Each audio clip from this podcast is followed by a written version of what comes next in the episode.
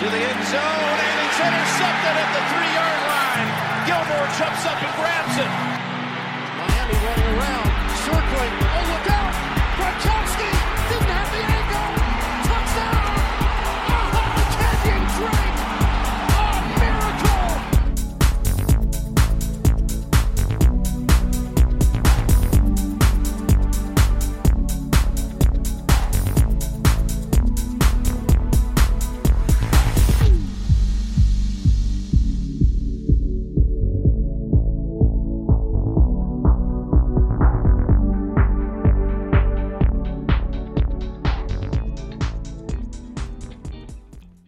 Puntata numero 51 di Red Flag, week numero 11.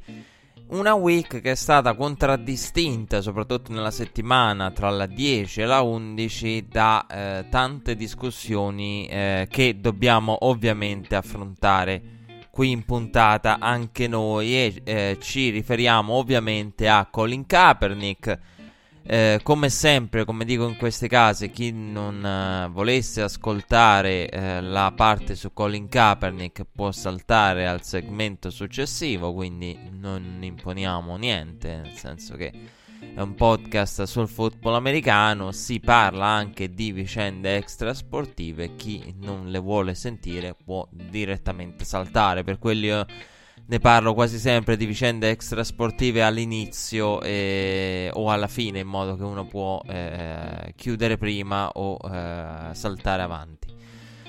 Eh, la vicenda Colin Kaepernick è una vicenda su cui ho riflettuto eh, molto questa settimana, avendola seguita e raccontata eh, negli ultimi anni eh, in modo direi più che approfondito, calcolando il numero di ore dedicate alla vicenda e nel durante, nel dopo, nel, nel, nel, e quelle che sono stati gli ultimi sviluppi. Eh, allora, credo che sappiate tutti quello che, che è successo. Un Colin Kaepernick eh, al quale è stato proposto il workout eh, del sabato, un giorno insolito per il workout il, il, sabato, perché di solito le franchigie NFL eh, lavorano eh, il martedì, quindi è insolito che si venga si venga eh, chiamati il sabato eventualmente per un workout. Quindi c'è anche questo discorso del um, insolito nelle modalità il workout eh, proposto a Colin Kaepernick. Eh, con poi ovviamente credo che conosciate anche gli sviluppi. Un Colin Kaepernick che non si presenta nelle strutture dei Falcons ma si presenta in un high school eh, a sorpresa. E, mh, avvisando praticamente all'ultimo. E la vicenda Colin Kaepernick è quanto accaduto questa settimana, io credo, io credo che eh, volevo soffermarmi su questo. La vicenda Colin Kaepernick è una vicenda che io non so se a questo punto, e sarò onesto, e, e a molti non piacerà come considerazione, io non so se a questo punto, arrivati a questo punto qui, si possa ancora considerare una vicenda soggettiva. Perché per me la, la, vicenda Colin Kaepernick, più ho elaborato questa teoria, più passano i giorni e più sta diventando un qualcosa di oggettivo. Un qualcosa in cui si possono avere opinioni divergenti all'interno di un certo range. Se si esce da quel range, probabilmente c'è qualche preconcetto forte nella persona che esce da quel range. Mi spiego. E, e, questa è una teoria che da anni ho elaborato e, e che probabilmente in parte avevo già eh, comunicato, trasmesso e analizzato, però è, è un qualcosa che, che ancora eh, di più dentro di me, no? aumentata questa convinzione, questa teoria. Eh, sapete che parlo ormai da anni dell'equazione Kaepernick, valore di Colin Kaepernick meno eh, tutto ciò che si porta appresso. uguale non abbastanza da essere firmato. Tant'è che io credo nel discorso che faccio della parte oggettiva di Colin Kaepernick che, e poi inizia una parte soggettiva, la parte oggettiva io credo che sia il riconoscimento di questa formula. Perché eh, io trovo assurdo che si possa a questo punto pensare ah no è scarso e basta e la protesta non c'entra niente, oppure ah, è la protesta, è il più grande quarterback della storia dell'NFL. E, ehm, quindi, ehm, due, diciamo, visioni che eliminano l'altra parte. Io credo che non possano esistere credo che si debba partire da un punto oggettivo, ovvero c'è il valore di Colin Kaepernick meno tutto quello che si porta appresso. E tutto il resto parte da un preconcetto. Perché se Colin Kaepernick è solo fuori per la protesta e basta, cioè non c'è una parte di valore nell'equazione, c'è un preconcetto. Se Colin Kaepernick è fuori perché fa schifo e scarso, c'è un preconcetto anche da, in, in quel caso.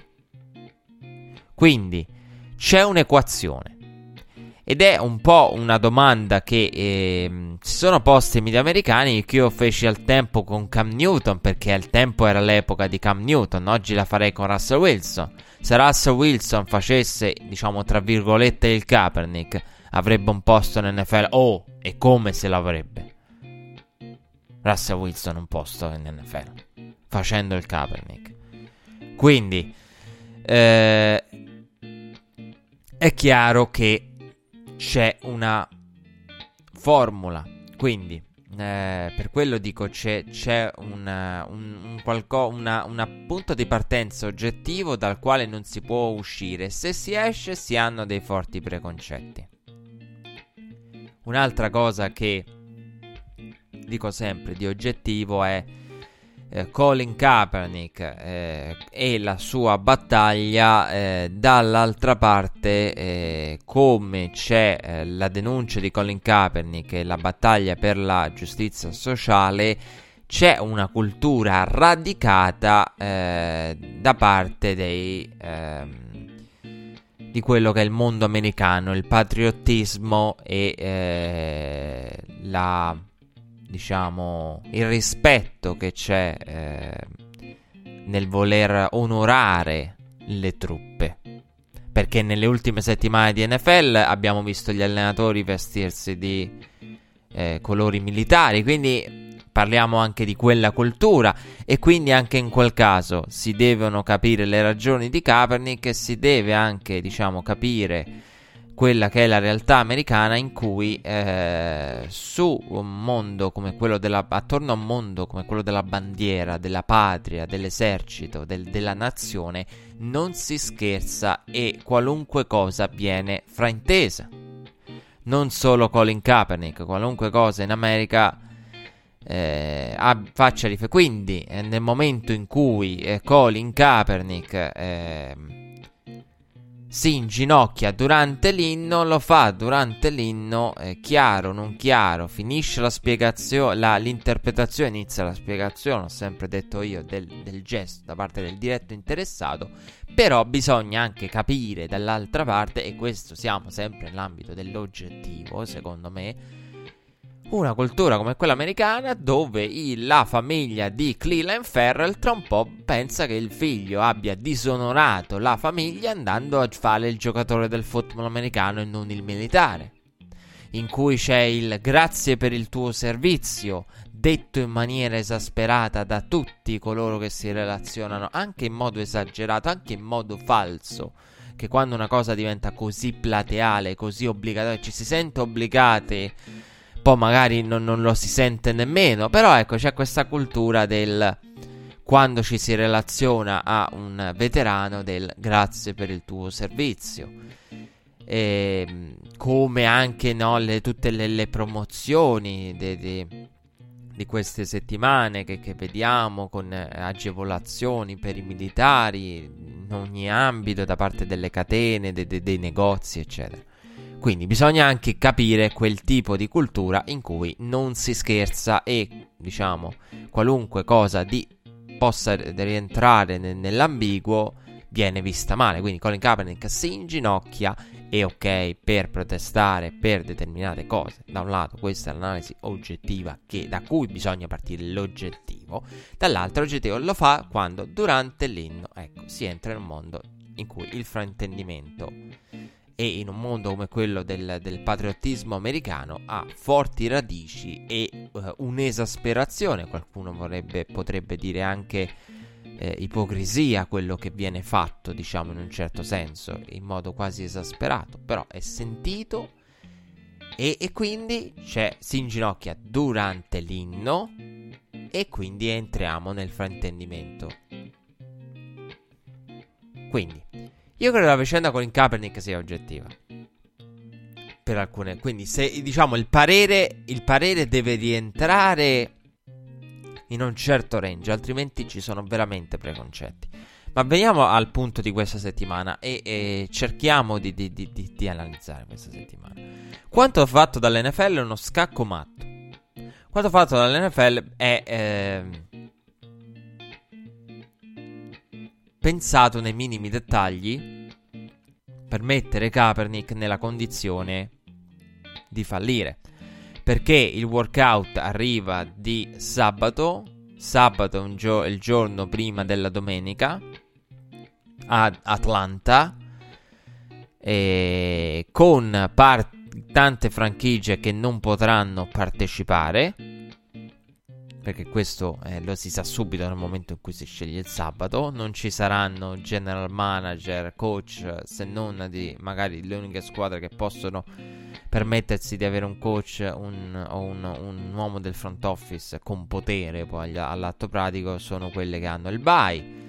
Eh, scegliendo il sabato, diciamo, si, si genera tutto questo, si, si non si mette Kaepernick nella condizione di avere, diciamo, eh, coloro che hanno il potere, quindi magari vengono mandati eh, assistenti dell'assistente al general manager, che poi magari non hanno potere, o scout che non sono i capi dello scouting, gli uomini con il potere in mano, tale da fornire un parere per una vicenda come quella di Colin Kaepernick, una firma come l'eventuale firma di Colin Kaepernick che richiede l'approvazione da parte di tutta la franchigia, ownership, coach, general manager, tutti devono sottoscrivere in modo unanime e convinto l'eventuale firma di Colin Kaepernick.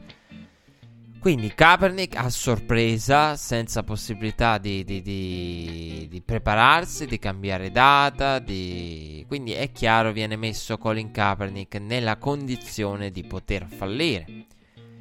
E ehm, questo è quanto fatto dall'NFL per tutelarsi da eventuali ripercussioni legali o, o idee da parte de, diciamo, del, dei legali di Kaepernick per avere un, un, uh, un, episodio che dica noi abbiamo fatto tutto il possibile, abbiamo fatto qualcosa di epocale. In questo senso potrebbe dire l'NFL, perché quando mai si è visto si è vista l'NFL organizzare un workout per uh, un free agent uh, convocando tutte e 32 le franchigie. All'NFL dei free agent e di quelli che sono senza un posto in una squadra frega poco e niente solitamente. Quindi, ehm, sì, che poi ha dato il tutto, ha generato eh, una serie di polemiche ridicole, perché quelle sono polemiche ridicole ne, di chi ha cominciato a dire, perché c'è anche, c'è, ho sentito anche questo, della, ah ma l'NFL dovrebbe farlo per tutti, perché eh, Colin Kaepernick non è un free agent normale. Anche qui questo è oggettivo. Colin Kaepernick non è un free agent normale. Ehm... Perché nel free agent normale solitamente si è più interessati a vedere il suo livello tecnico in campo. Nel caso di Colin Kaepernick il workout è quasi secondario al parlare con il giocatore, quindi già questo rende l'idea di come sia un senza squadra, diciamo un disoccupato del football americano diverso dagli altri. E, ehm,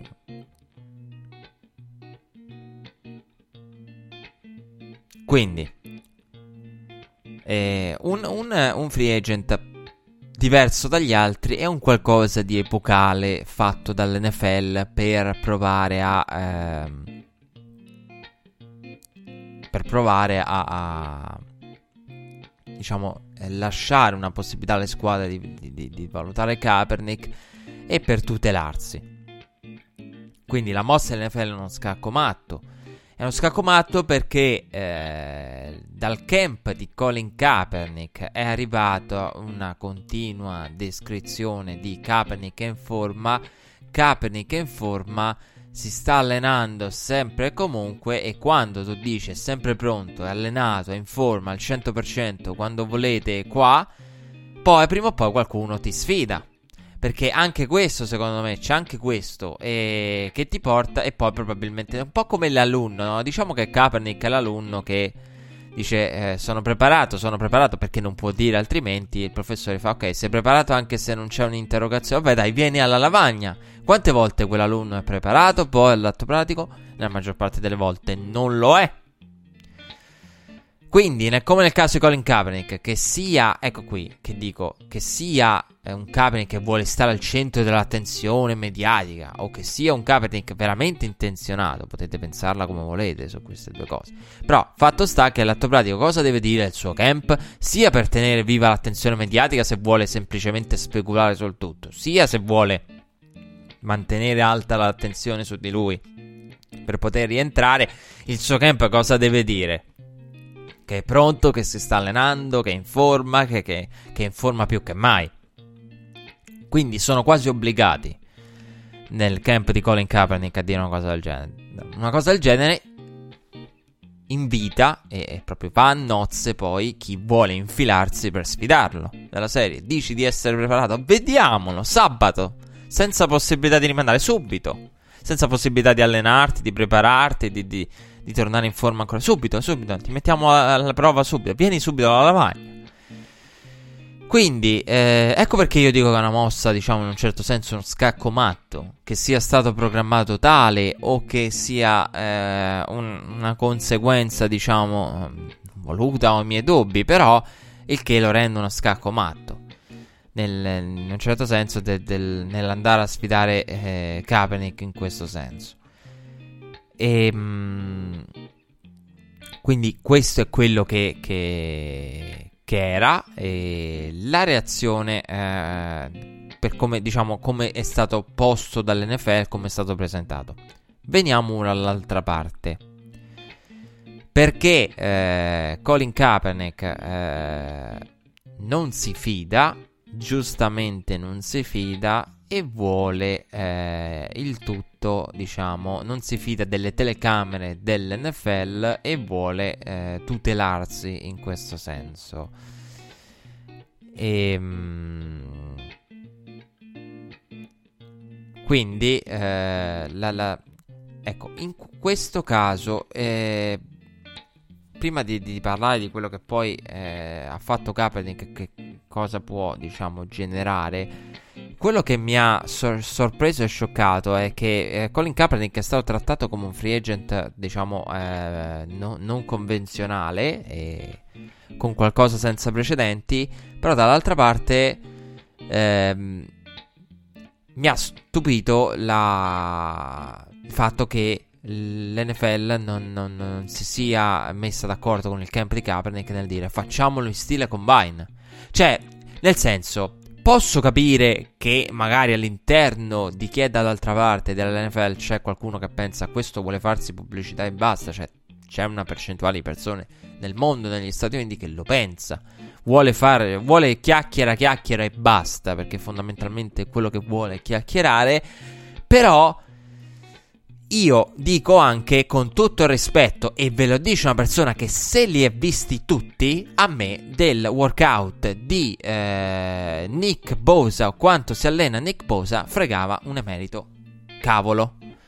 Cioè, nel senso, se mi chiedete, vuoi vedere un prospetto Colin Kaepernick? Io sono quasi più curioso di vedere Colin Kaepernick. Cioè, nel senso, vi dico da persona che vede il combine e che lo segue, diciamo, al meglio, pur essendo, diciamo, tra non sostenitore, che poi stiamo tutti in un sostenitore di sto combine. Ma chi è che lo sostiene? Che qui tutti dicono il combine è sopravvalutato, è sopravvalutato. Ma chi cavolo lo sostiene allora? Però, da persona che vede il combine, vi dico, cioè, un, un, detto onestamente, mi frega poco del record di John Ross. Ah, che bravo John Ross che fa il fenomeno da circo e da baraccone. Poi lo voglio vedere in campo, così come Metcalf. Mi frega più di vedere un Colin Kaepernick.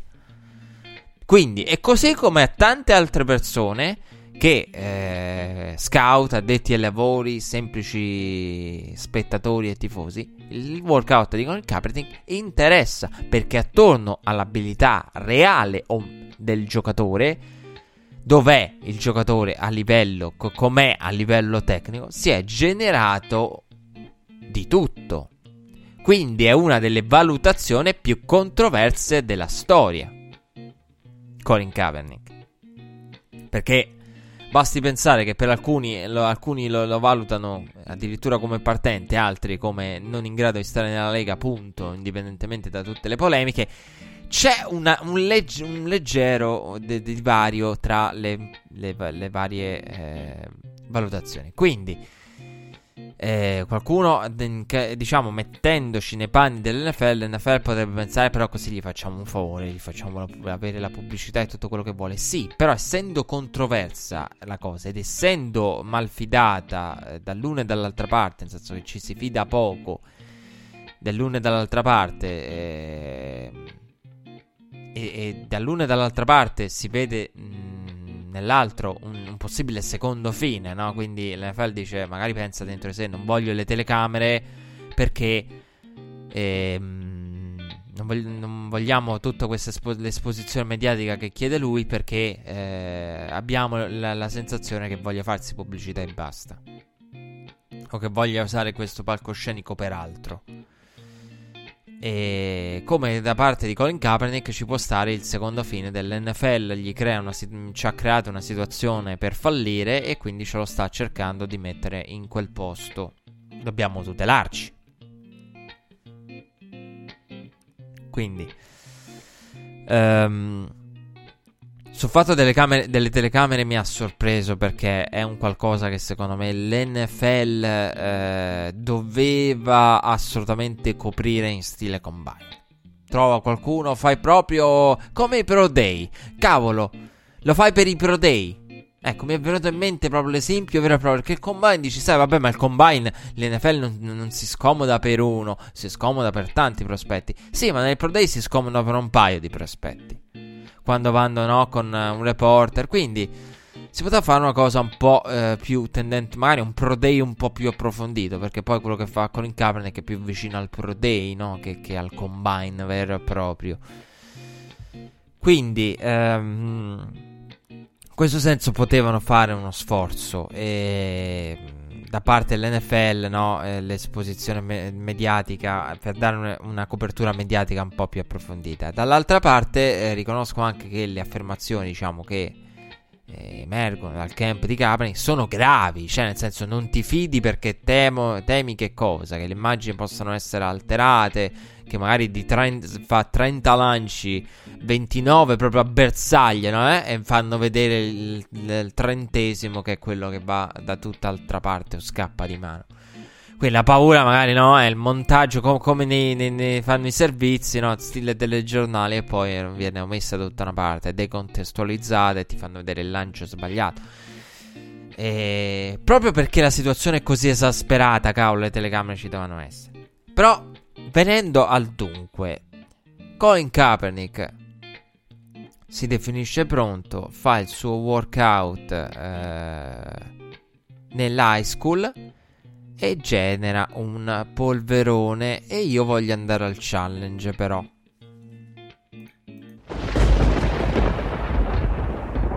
e lo dirò in modo chiaro quello che penso, in modo proprio chiaro e sincero. Vi ho detto prima che se pensate che Colin Kaepernick sia fuori dall'NFL solo per la sua abilità, cioè che la protesta non abbia effetto, probabilmente avete dei seri preconcetti, anzi senza probabilmente avete dei preconcetti nei confronti di Colin Kaepernick. Ma dico anche dall'altra parte che se pensate che Colin Kaepernick sia più vicino all'NFL oggi di venerdì, avete dei seri preconcetti nell'altra direzione. Perché è disonestà intellettuale dire che Colin Kaepernick è fuori dall'NFL solo perché è scarso. E la protesta non c'entra niente, lui non è anche un backup. Perché io vi ho sempre detto, rientriamo sempre nell'oggettivo. Se mi cominciate a fare nomi a casaccio, io a una certa vi blocco, perché Matt Moore è scelto da Andy Reid che lo va a far uscire dal ritiro, da, dallo scouting barra coaching di high school, perché vuole esattamente lui. Hoyer, Hoyer sta lì perché Indianapolis cercava un certo tipo esatto di quarterback, proprio lo stamp marchio DOP, denominazione d'origine Patriots. Quindi dire Hoyer, eh, quello è disonesto secondo me, perché però magari ti vengono in mente squadre come Dallas che ha un Cooper Rush e Kaepernick può essere un backup di Doug Prescott e può funzionare magari molto più in, certo, in alcuni tipi di attacchi. Certo, se uno mi dicesse, eh no, perché Cu- Moore o Kaepernick, Moore è scelto da Reed che lo va a prendere perché vuole esattamente lui. Quindi eh, Kaepernick non potrebbe all'atto pratico fare il backup di tutte le squadre. E quindi io dico, que- dire che è fuori perché è scarso e basta è disonestà intellettuale. Dire che oggi è più vicino all'NFL di venerdì è disonestà intellettuale. Perché come? È, è, disonestà intellettuale dire che è fuori perché è scarso e basta, perché basta fare un'analisi oggettiva di, di quelli che sono i quarterback NFL, di quelle che potrebbero essere le potenziali destinazioni a me viene in mente la destinazione per eccellenza, Baltimore. Io credo che Kaepernick sia il backup ideale di Lamar, ancora più di RG3. Poi, vabbè, lì c'è tutta una storia di opportunità sprecate da parte del camp di Colin Kaepernick, quindi lì ci sono anche responsabilità del matrimonio con Baltimore, poteva esserci ancora prima di, di, di, di Lamar, quindi adesso potevano ritrovarsi un Kaepernick con Lamar Jackson. Però, quindi io dico, è disonestà intellettuale dire è fuori solo per le sue abilità. Perché me lo dovete spiegare, me lo dovete dire. Possiamo dire. Per quello io dico. C'è una parte che è oggettiva. Poi il soggettivo è qualcuno lo vede partente, qualcuno lo vede backup, qualcuno lo vede backup in lotta per il posto, qualcuno lo vede backup, punto.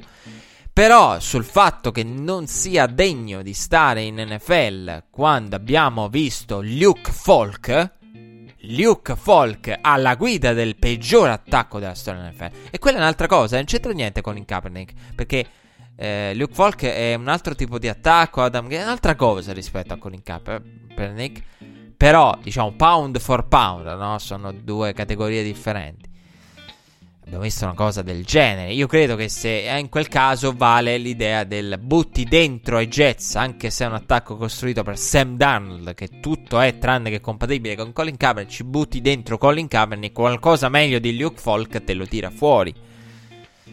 Quindi, ehm, però sul fatto di alcuni backup come Hoyer, io dico attenzione, Moore, perché alcune squadre vogliono. Chase Daniel, cioè Chase Daniel per Matt Nagy è un, praticamente un suo un prolungamento della sua mente, un, uno che conosce l'attacco, cioè praticamente un coach allenatore, è un coach giocatore, è, come può, lo può essere un McCown, cioè di, di alcuni giocatori, alcuni backup hanno, io l'ho sempre detto, hanno una funzione specifica in un certo allenatore si, si porta dietro i suoi backup fidati, è tutto un discorso particolare. Però il senso del tutto è su 32 squadre, alcune, su, su, alcune la domanda va fatta e la risposta è abbastanza chiara. Quindi è disonestà intellettuale dire che Colin Kaepernick è fuori solo per le sue abilità, non all'altezza. Cioè che non esiste equazione Colin Kaepernick. Ma è disonesto intellettualmente dire che Colin Kaepernick è più vicino, perché io anche in quel caso, cioè siamo, diciamo, dei preconcetti de- de- de- al contrario, no? Dei pregiudizi al contrario. Perché è vero che il workout di Colin Kaepernick mi ha sorpreso. Il workout di Colin Kaepernick sorprende, lo avvicina all'NFL. Perché tu senti dire, e qui, qui dico che sta la, la, la, dall'altra parte invece la disonestà intellettuale e l'abbandonare l'oggettivo per raccontare la propria storia. Perché chi vuole dire che Kaepernick è fuori solo per le sue abilità vuole raccontare la sua storia. Anche dall'altra parte c'è chi vuole raccontare la sua storia.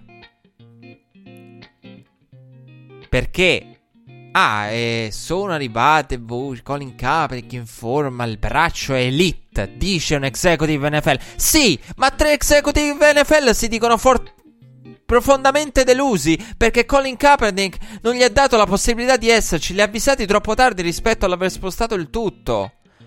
Cioè, questo io dico che è raccontare. Io, io non, non riesco a capire. Purtroppo questa vicenda è è talmente assurda da quando è cominciata che non si riesce a... c'è una parte di oggettivo, no? Come un confine, no? Un, un insieme, un cerchio, entro il quale ci si può muovere si possono avere, no? Visioni a, a, diametralmente da una parte all'altra del diametro. Ma quando si esce dal cerchio io lo trovo assurdo. Ragazzi, ma è assurdo, dall'una e dall'altra parte. Questa è disonestà. È disonestà dire che Kaepernick è fuori solo per le sue abilità. Ma è disonestà dire che dopo sabato è più vicino all'NFL. Perché non è così. Perché se un report parla di braccio elite, tre parlano di... sostanzialmente ci ha dato buca. E quindi di eh, executive NFL e membri di front office che si sono fatti girare i coglioni. Perché questo è anche il fatto. Che dice sì, girano le spirali di Kaepernick, sì, ma girano ancora di più i coglioni degli executive a cui ha dato buca. Questo è il punto. Però io vedo solo, solo, solo, solo una, una continua omissione di una parte della verità. Non è un cerchio, è un cerchio tran- troncato, tagliato in due. Da, da gente che vuole raccontare la propria storia. Io non... La vicenda Kaepernick non, non so più come definirla perché credo di, di, di, di aver, aver, detto e aver fatto tutta la... Cioè, questa non è una vicenda che può essere... È troppo complessa per poter essere vista in no, bianca o nera. Però è quello che viene fatto da una vita. Cioè, questa vicenda è un qualcosa che tra il bianco e il nero è più grigio che bianco o nero. Poi qualcuno lo può vedere un grigio un po' più scuro, qualcuno lo può vedere un grigio un po' più chiaro. Però è una vicenda che, secondo me, continua a portare le persone a voler raccontare una propria storia. Perché ragazzi, Colin Kaepernick non è più vicino all'NFL oggi di venerdì. Poi, sulla retorica, alcune retoriche esagerate del doveva stare, ah, se... no, sul fatto che eh, Colin Kaepernick eh, non si sia fidato eh, ha tutto il mio sostegno perché manco io mi sarei fidato all'NFL. Cioè, basta vedere come i media NFL hanno trattato la vicenda Kaepernick. Cioè, la vicenda Kaepernick trattata eh, dai media NFL è... Lì c'è, lì c'è proprio una censura. Io lì... Non lo so, provo compassione. Ecco, forse quello è la, il verbo corretto, la definizione corretta. Provo compassione per i colleghi di NFL Network. Veramente tanta compassione. Perché. Perché alcuni. Io, io ho sentito giorni fa l'analisi eh, ad Around di NFL. Come, come sentivo quelle, quelle di, di, di mh, nei tavoli di, NFL Network. Io di analisi, no? Eh, eh, Tranne, tranne Good Morning Football, dove c'è qualcuno che si è sbilanciato. C'è un Nate Burleson che ha la sua opinione e la difende, non è certo quello che si nasconde.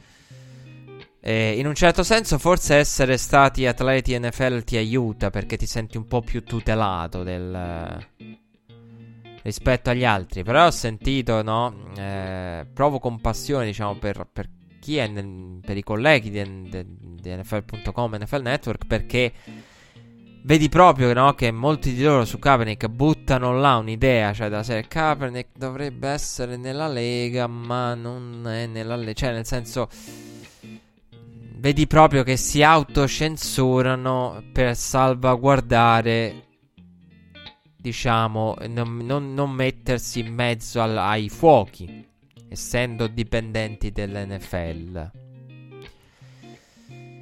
quindi provo compassione perché è una situazione brutta, nel senso che se cominci a dire quello che pensi sulla Lega, cioè nel senso io ho sentito l'ultima puntata di Around the NFL, quella di presentazione della puntata, c'era Greg Rosenthal che diceva sostanzialmente, eh, come per dire l'NFL non è che l'ha fatta un po' sporca, diciamo, non è proprio profumatissima l'organizzazione del workout di sabato. Però non lo poteva dire più di tanto perché è dipendente dalla Lega e quindi doveva dire però bisogna anche riconoscere che sta dando una possibilità a Kaepernick. Purtroppo, per quello io provo compassione perché è difficile, non, non, non me la sento di, di criticare queste persone perché hanno un posto di lavoro e il loro datore di lavoro all'NFL e Diciamo, anzi, secondo me apprezzo anche come alcuni facendo un po' di slalom abbiano lasciato intendere, cioè la loro opinione, che mi sia arrivata la loro opinione nonostante non l'abbiano espressa. Quindi, quindi complimenti a loro, è eh, un merito in questo senso dal punto di vista professionale. Sono nella situazione, no, come per dire, sono sotto censura, ma riesco in qualche modo, come, come i grandi scrittori del passato, no? Riesco con la favoletta, no? Gli animali o giri di parole a far arrivare il messaggio a chi lo deve ricevere, senza dire le cose in modo esplicito. Questa è un'arte eh, nel mondo del giornalismo. Però che la censura, diciamo, un po' di, ce- di autocensura c'è. Però i report parlano chiaro.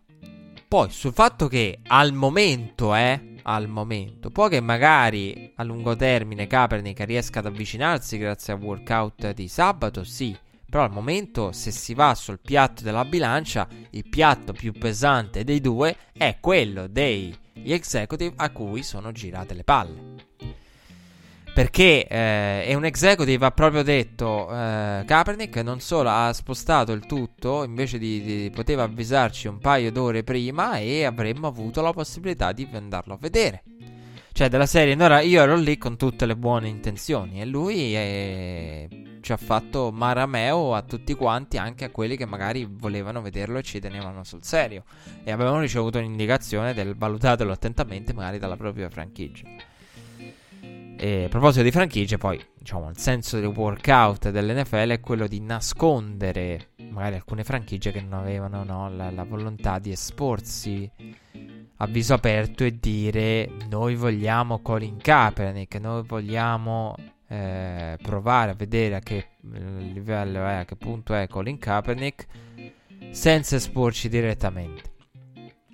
Poi sul fatto di Dallas Dallas interessata, ma nel frattempo c'è il discorso Jerry Jones eh, che dice con l'arrivo di Bennett da noi ci si alza durante l'inno perché poi fondamentalmente quello che dice Jerry Jones non lo so, mm, Dallas mi sa però è anche vero che Jerry Jones se da un lato è quello del noi siamo l'America's Team, quindi siamo gli ultimi che vogliamo le polemiche riguardo il patriottismo eccetera per proprio per il numero di tifosi che ha non vuole creare controversie. Dall'altra parte, Jerry Jones, però, è anche l'uomo del dramma, no? Quindi, Colin Kaepernick abbinato a un Jerry Jones, ce lo vedo. Non ce lo vedo per il, diciamo, le idee, diciamo, di Jerry Jones, la visione di Jerry Jones e quello che sono i Dallas Cowboys e che potrebbe generare Kaepernick con la maglia dei Cowboys. Ce lo vedo perché eh, si è confrontato a Cooper Rush e la compatibilità con Dak Prescott e ce lo vedo perché Jerry Jones è l'uomo del, del dramma. Quello che vuole il dramma. Quindi un Kaepernick sicuramente. Jerry Jones è quello del bene o male purché se ne parli. Eh, e quindi un Kaepernick in questo senso sposa per, potrebbe no, cavalcare eh, l'eventuale firma di Kaepernick. Nel critico o non critiche si parla ancora di più dei Cowboys in tutto il mondo.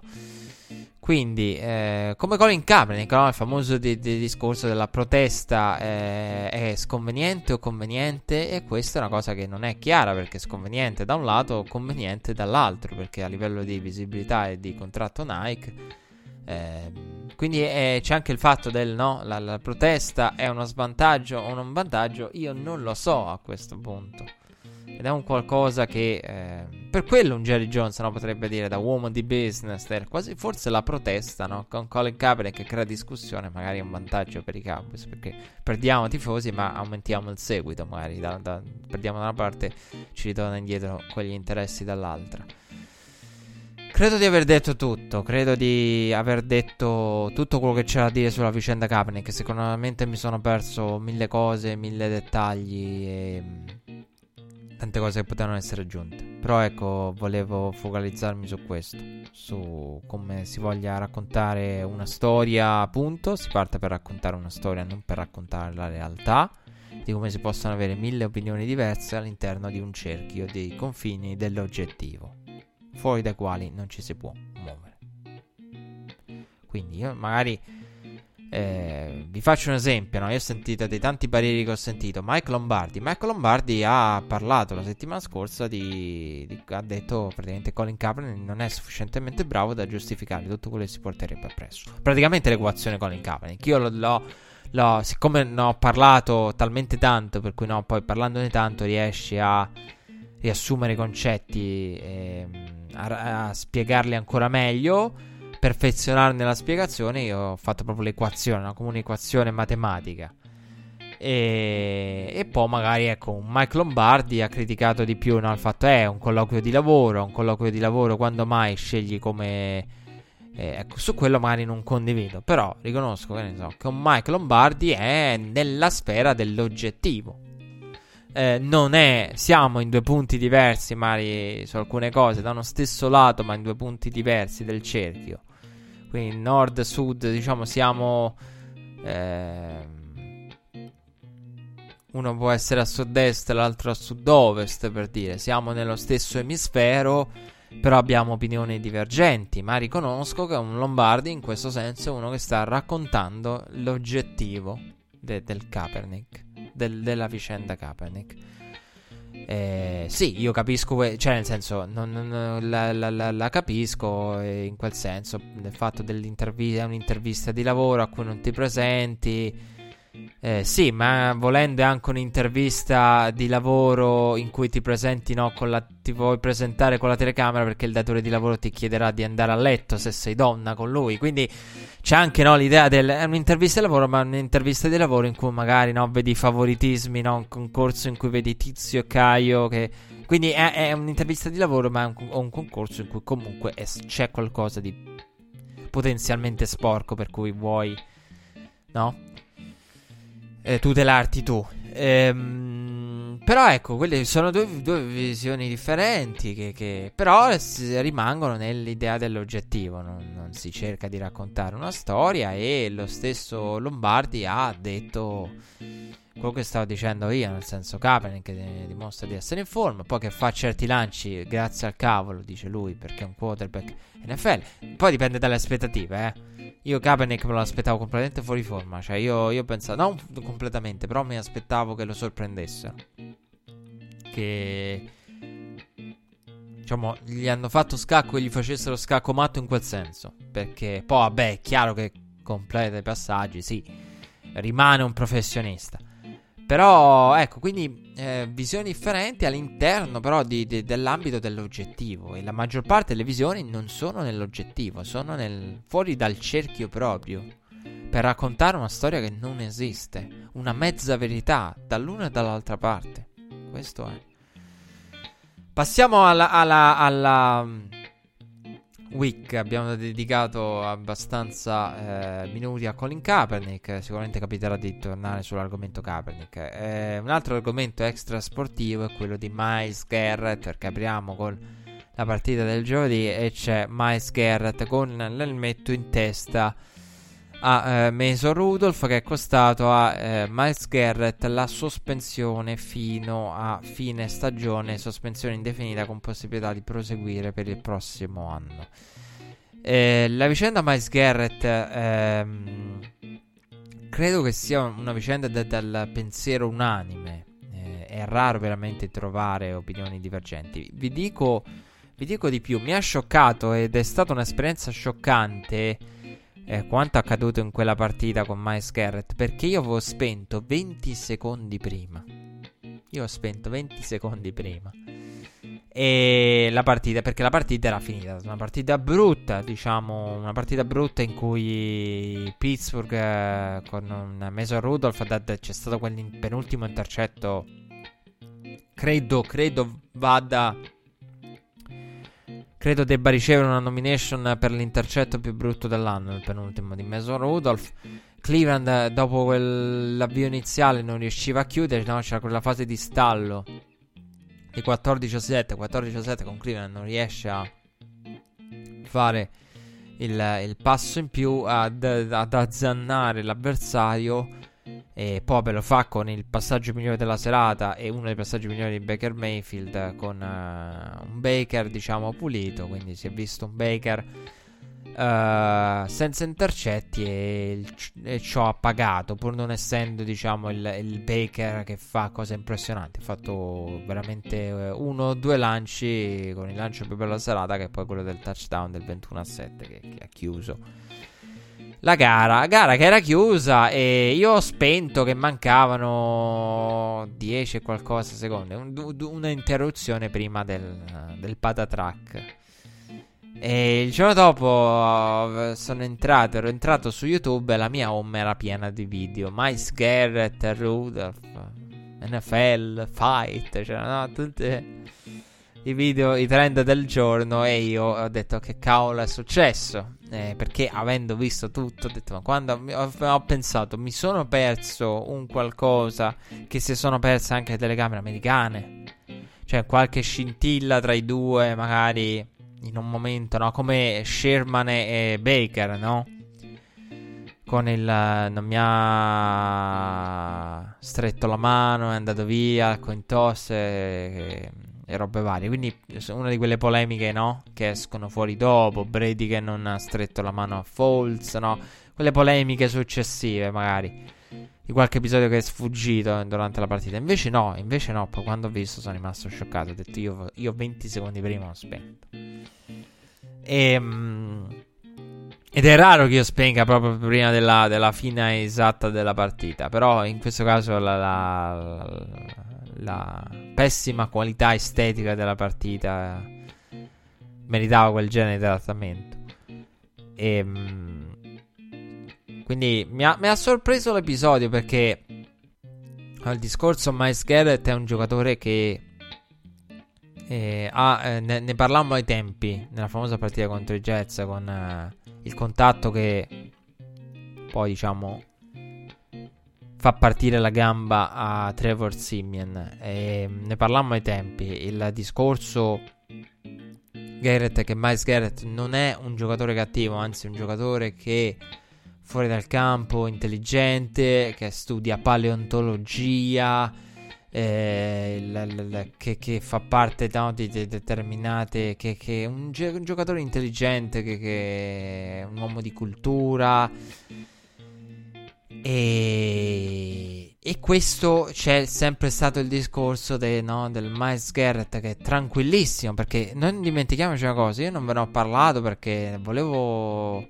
parlarne ai tempi, però Miles Garrett è stato eh, diciamo aggredito da, da, da, da, da un... Eh, da un tifoso eh, settimane fa, no? Eh, classica aggressione eh, per furto, credo, anche se i dettagli di quell'aggressione sono surreali. Eh, e Miles Garrett non si è opposto e eh, si è fatto, diciamo, colpire. Ehm, quindi tu dici come uno con quella forza lì, chiunque sia, gli arriva qualcuno per qualunque motivo, che sia un ladro, eh, lo prende e lo fa volare, eh, volare via. E, ehm,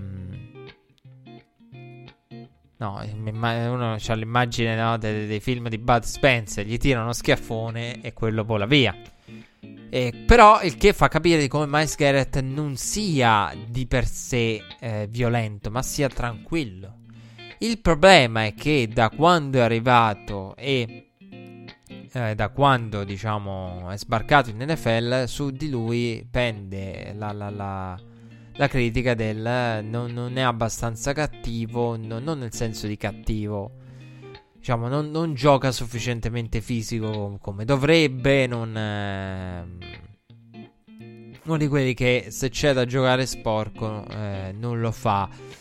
Eh, che per un uomo di linea è una critica grossa, no? Del, non, non, sfrutta il fisico come dovrebbe, ehm, in un certo senso, volendo poi, diciamo, ingrandire il tutto. E ehm, quindi, no, c'è questa, questa idea del del, del, del Miles Garrett eh, troppo tranquillo e troppo buono. E lui sta cercando di cambiarla, ha cercato di cambiarla nel tempo, rendendosi protagonista di episodi che, ha, che poco hanno a che fare no? con la toughness, con la, la durezza in campo, eh, che invece eh, gli è stata spesso eh, messa in discussione.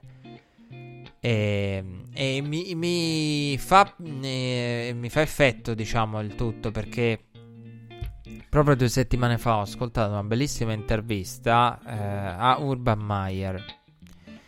E Urban Meyer che ha parlato della sua avventura collegiale, ha parlato no, delle sue eh, discussioni sul team building, parlava di di toughness e diceva la toughness, la, la, la durezza, la, la, cattiveria, diciamo, la, durezza che io voglio dai miei giocatori non è quella del bollo, non è il, il giocare sporco, non è il colpo in ritardo, non è quella la durezza che voglio io. E, e quindi di come questo, di come, di come eh, i coach vogliano cattiveria, durezza, ma dove la cattiveria non è la penalità, non è il colpo proibito, non è eh, la, la, la, scaramuccia a gioco fermo, non è quella la, la durezza che vogliono i coach. E quindi è un discorso che si rifà a pennello su Miles Garrett, no? che cerca di dimostrare, di, di rispondere alle critiche ricevute con una durezza che in realtà è altro. È il colpo proibito, è la, la, la, la rissa a, a, a, gioco fermo.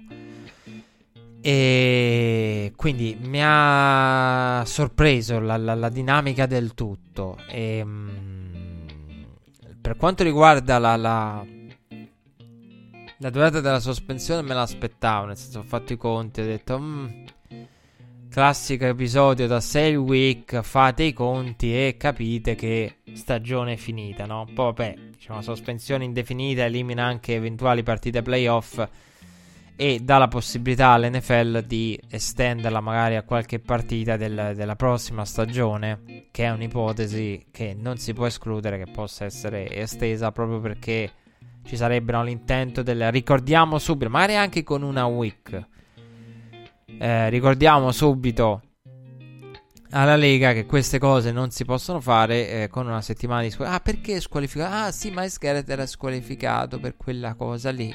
Quindi fai capire del, con una giornata in più, una week in più, la week 1 del prossimo anno, del ricordiamo a tutti.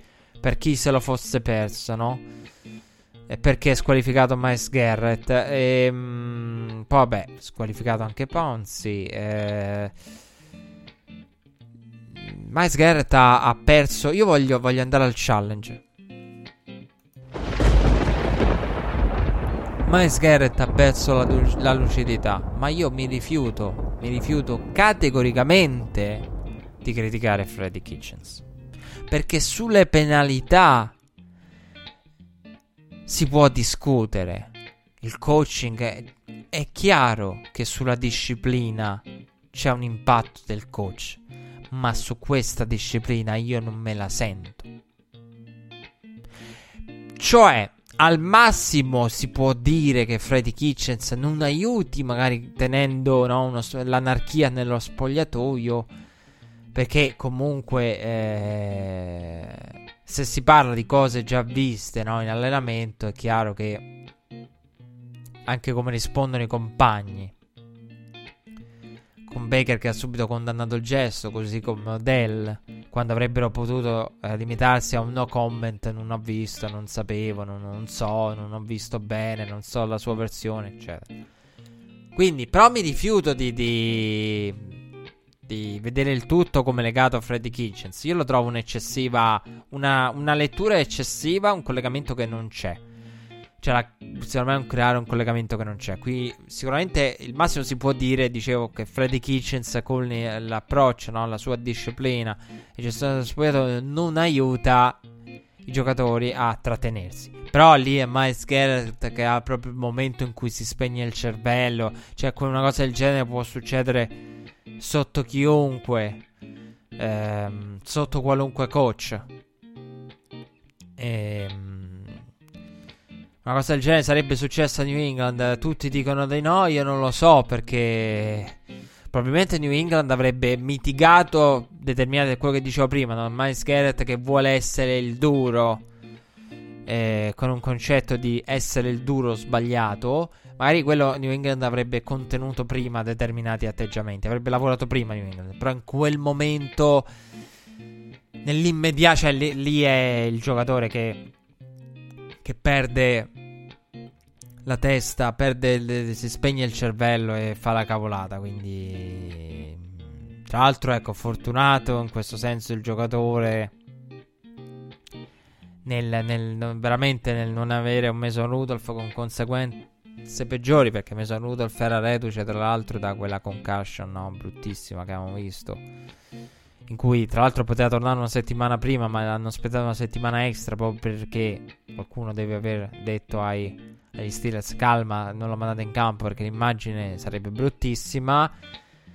È stato fortunato perché eh, di tutte le parti dell'elmetto eh, non, eh, non, è stato colpito eh, Rudolph da, da Miles Garrett. È stato fortunato perché non ha colpito Rudolph con una delle parti dell'elmetto, delle tante parti dell'elmetto che avrebbero potuto eh, diciamo, causare no, quello che eh, gli americani definirebbero life threatening, eh, ovvero no, un, un, un, un, infortunio, un, danno che può mettere anche diciamo, a rischio la vita, come può essere un taglio, no, l'idea del lo prende con la parte sbagliata dell'elmetto, gli apre in due la testa.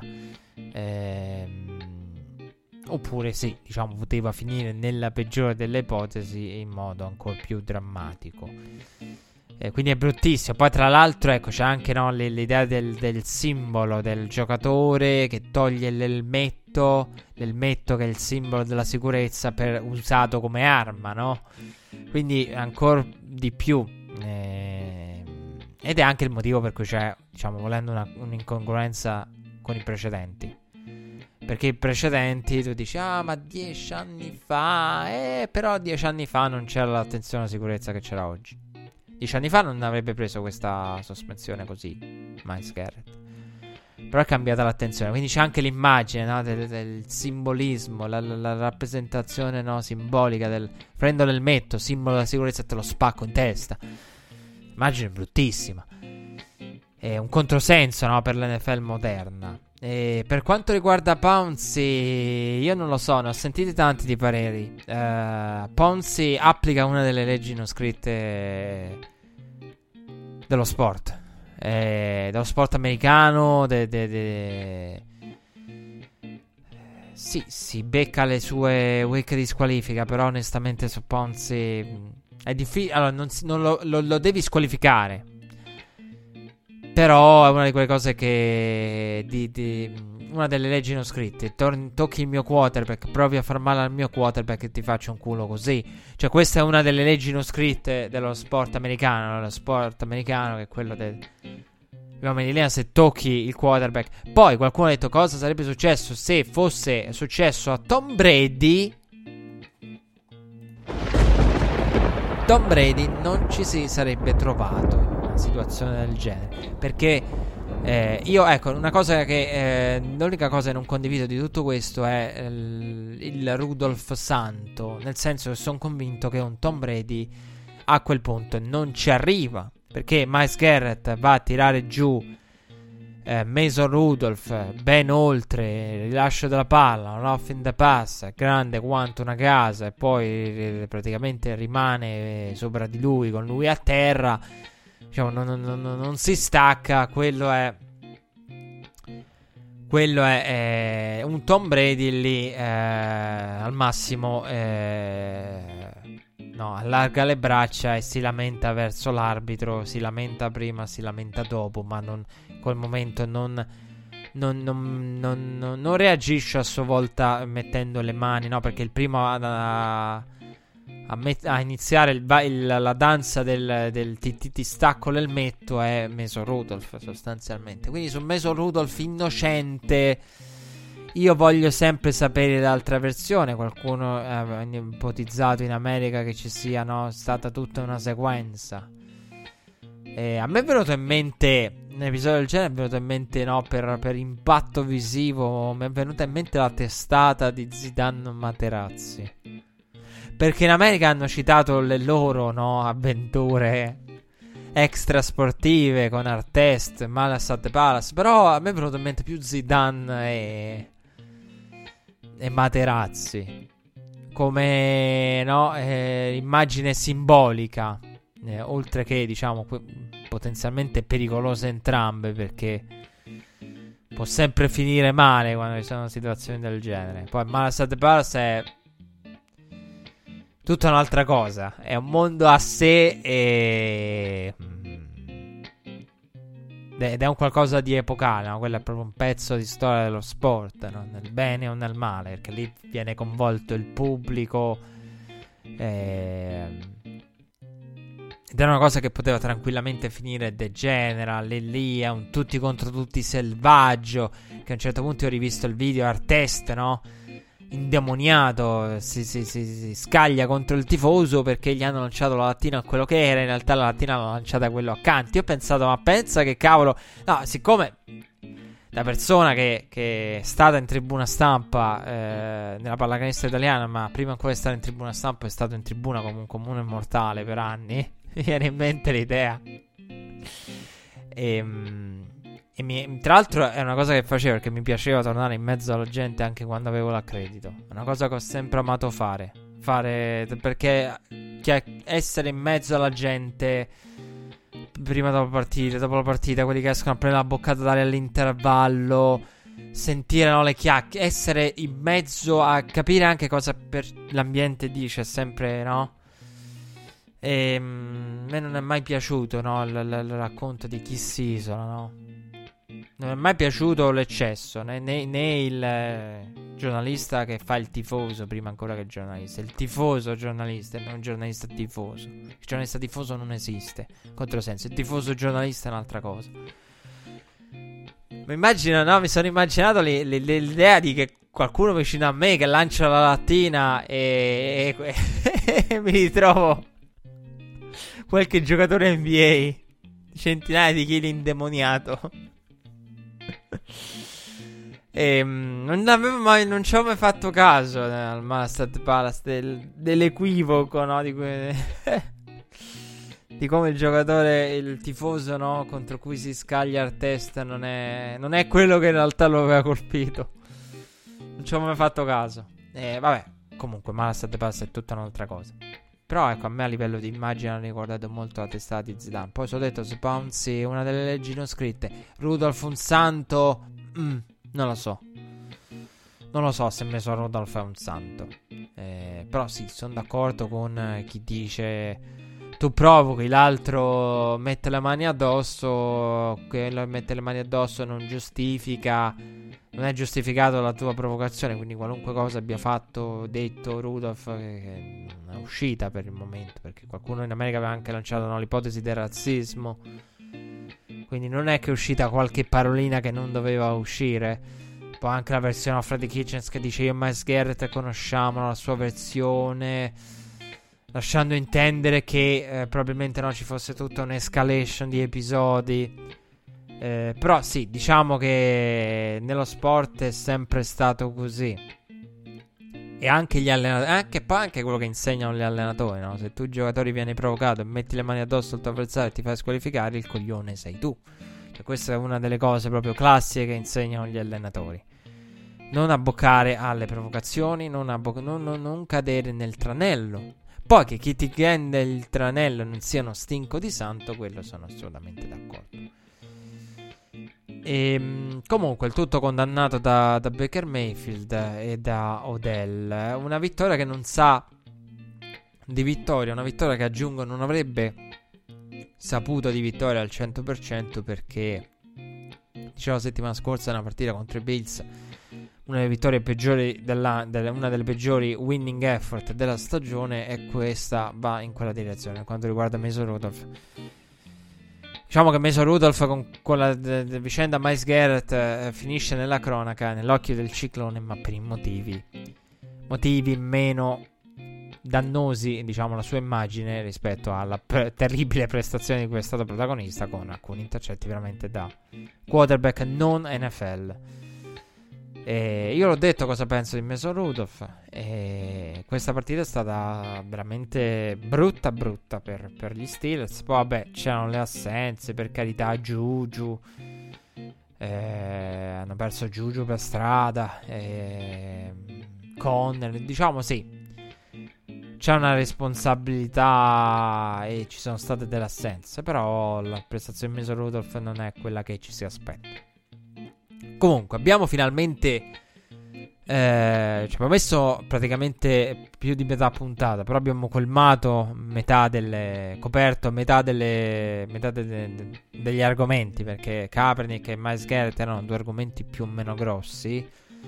Ehm, che mh, in America hanno generato no, episodi extra per, per, i podcast, per i notiziari, per, per i programmi. Quindi eh, noi siamo. Ci ho pensato, però sono voluto. Sono rimasto fedele, no? Eh, sono voluto rimanere fedele al, all'organizzazione di quest'anno di Red Flag, in cui ha trovato un suo, una sua organizzazione, un suo ordine nel disordine e nel, nel, nella natura grezza di questo programma. Abbiamo dato un ordine, un minimo di di organizzazione. Quindi ho pensato, ci ho pensato per un attimo. Detto quasi quasi Ka- Kaepernick più Garrett farebbero una puntata, una mini puntata extra, no?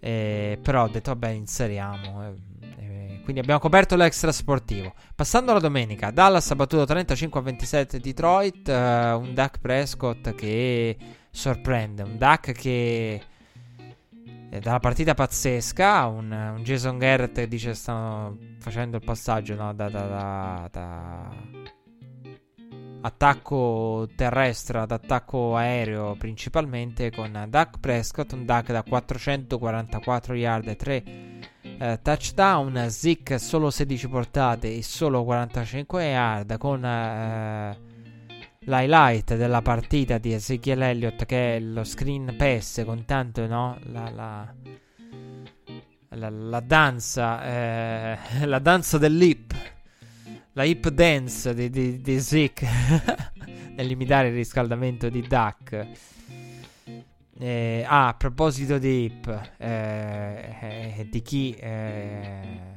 ha subito l'infortunio eh, dislocated hip per tua e la questione tua è complicatissima. Io mi è venuto in mente, no, del, perché si scherza tanto su, su, su Duck. Eh, l'infortunio di tua è serio. Eh, la, la, questione tua, Tagovelo, è seria perché, eh, ironia della sorte, la posizione del giocatore all'interno delle varie valutazioni in Ottica Draft è cambiata talmente tanto da portare Tua a non essere più da molti visto come la prima scelta e, um, con incognite aveva già incognite sugli infortuni sulla, sulla sua eh, stabilità fisica o sulla sua natura no? l'essere prono a infortuni e, e c'era il discorso, no, di cosa succede. E... Assurdo, no? Come, come possano ironicamente accadere certe cose. Però per farvi capire la discussione tra eh, gli scout eh, una settimanella fa, dopo la partita con, tra eh, LSU e Alabama, dopo la vittoria di LSU era Alabama è al momento fuori dai playoff. Cosa succede se Alabama non rientra nei playoff del college football? Tua non avrebbe la valutazione in un contesto, diciamo, elevato e se decidesse di metti saltare il bowl qualora non fosse playoff del college football, ma fosse un bowl fine a se stesso, cosa fa Tua? Lo salta e non termina la stagione e rimane, metti che eh, con, con, sulla base di cosa lo valutiamo? Perché eh, il senso era poi tiriamo le somme della stagione di tua ed esce fuori che la partita più importante è quella contro LSU. Ma se la partita più importante è quella contro LSU dove non era nemmeno al 100%, come cavolo lo valutiamo? Tua? Come valutiamo questa stagione di Tua? Quando la competizione è stata quella che è stata e di partite palcoscenico e di sequenza di partite di un certo eh, quoziente di difficoltà non c'è stata. Una settimana fa, eh, è la discussione degli scout. Poi è arrivato l'infortunio. E l'infortunio apre un altro mondo di discussioni del precipita, si dichiara quest'anno, potrebbe tornare ad Alabama per recuperare e presentarsi al prossimo, anche se ci sarebbe Trevor Lawrence. Eh, gli conviene rimanere al college e giocare per migliorare il proprio status eventualmente, oppure rimanere al college per riabilitarsi con tutta la calma del mondo, senza fretta e magari fare un paio di partite a fine stagione, giocarle bene, no, magari qualche partita nel finale e poi dichiarare il basta, no? Mm, sostanzialmente eh, il discorso è rimane al college, eh, fa due o tre apparizioni e dice eccomi qua, sono tornato, ho recuperato contro magari in partite anche alla portata. Due o tre partite per far vedere eccomi qua, sono tornato, perfetto, sto a posto così, mi dichiaro per il prossimo draft. E... Ed è una questione abbastanza intricata, e... dove veramente tutti gli scenari paradossalmente è difficile escluderli perché bisognerebbe sapere poi di più eh, sul su recupero eccetera. Però ecco quindi per capire com'era la discussione prima e come lo è diventata dopo. Siamo arrivati a tutto questo ah, da, dalla hip dance di, di, di, di Zeke. E, um, un Duck eh, da, da, veramente una performance straordinaria. Zeke non mi è piaciuto più di tanto, però sì, c'è stato quello screen pass. Dall'altra parte Michael Gallup, protagonista di giornata con 148 yard su 9 ricezioni. Ehm, una partita in cui, diciamo, settimana scorsa guardi la prestazione di Duck e Duck ha fatto lanci straordinari, veramente anche a livello visivo questa partita merita. La prestazione di Duck è una delle partite migliori della carriera di Duck, se non addirittura la migliore. E poi per fare questo genere di discussione uno dovrebbe confrontarle tutte, non, anche calcolando l'importanza magari della partita. Non lo so se è la migliore di Duck. A livello estetico sì, quella che esteticamente. Poi, vabbè, bisogna valutare il contesto, la pesantezza anche de- de- della partita. Mi viene in mente Duck, no? In quella all'overtime contro. Eh, contro gli Eagles. Ehm, quella a Dallas. Eh, la seconda sfida contro gli Eagles dell'anno scorso. Quella ha una pesantezza e un valore completamente diverso. Però siamo sicuramente in quella discussione. Guardi le statistiche DAC come la settimana scorsa, guardi le prestazioni DAC. La settimana scorsa veniva da dire perché non hanno vinto, qui viene da dire perché hanno sofferto. Con Driscoll che ha avuto la possibilità, il drive del pareggio.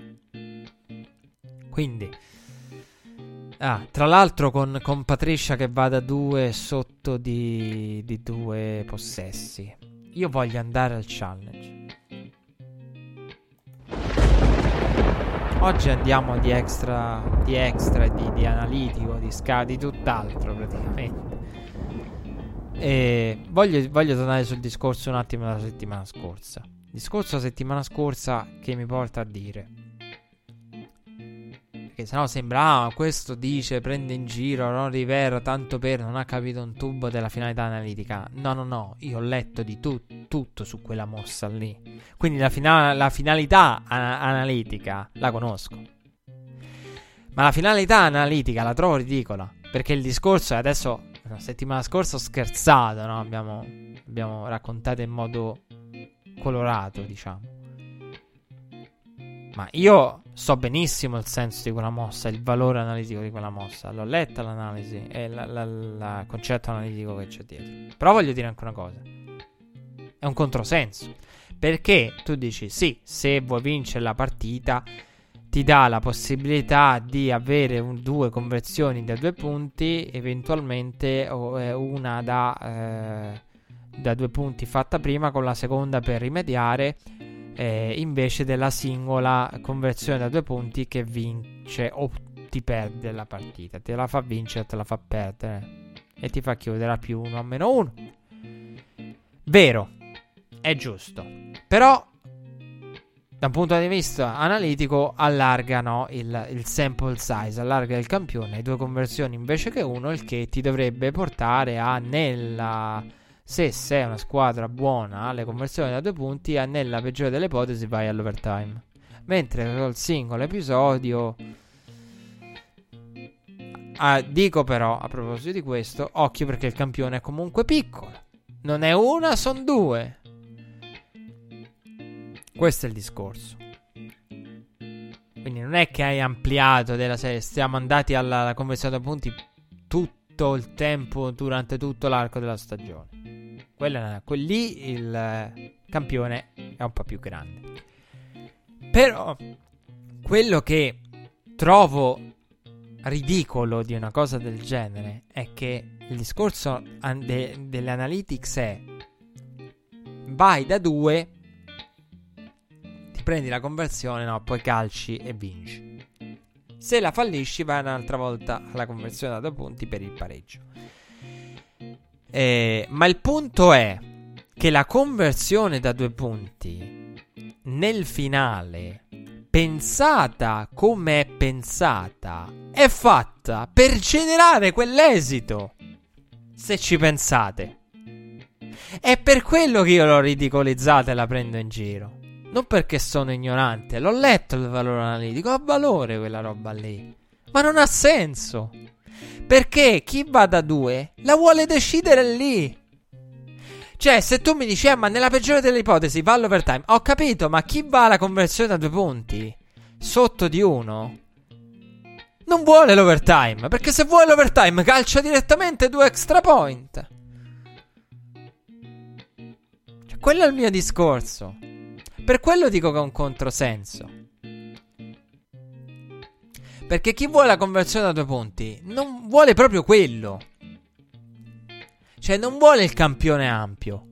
Non vuole giocarsela su più situazioni. Perché se volesse giocarsela su più situazioni andrebbe all'overtime. Se uno mi dicesse è la squadra più forte, ora decontestualizziamo qualunque cosa. Ma uno mi dicesse è la squadra più forte, sei in parità con un extra point. Io voglio l'overtime. Perché l'overtime statisticamente nella maggioranza dei casi dà un drive a ogni squadra. Se permetti, dico al mio assistente, se permettete assistenti cari, io voglio l'overtime. Invece di una, due conversioni dopo mi prendo un drive a testa. Se credo che la mia squadra sia superiore. E infatti, chi, chi i, i, i trogloditi, gli arretrati, come me, no? I puristi che di- hanno criticato, che criticano questa cosa, la criticano sulla base di una convinzione. L'overtime non puzza. L'overtime non fa male.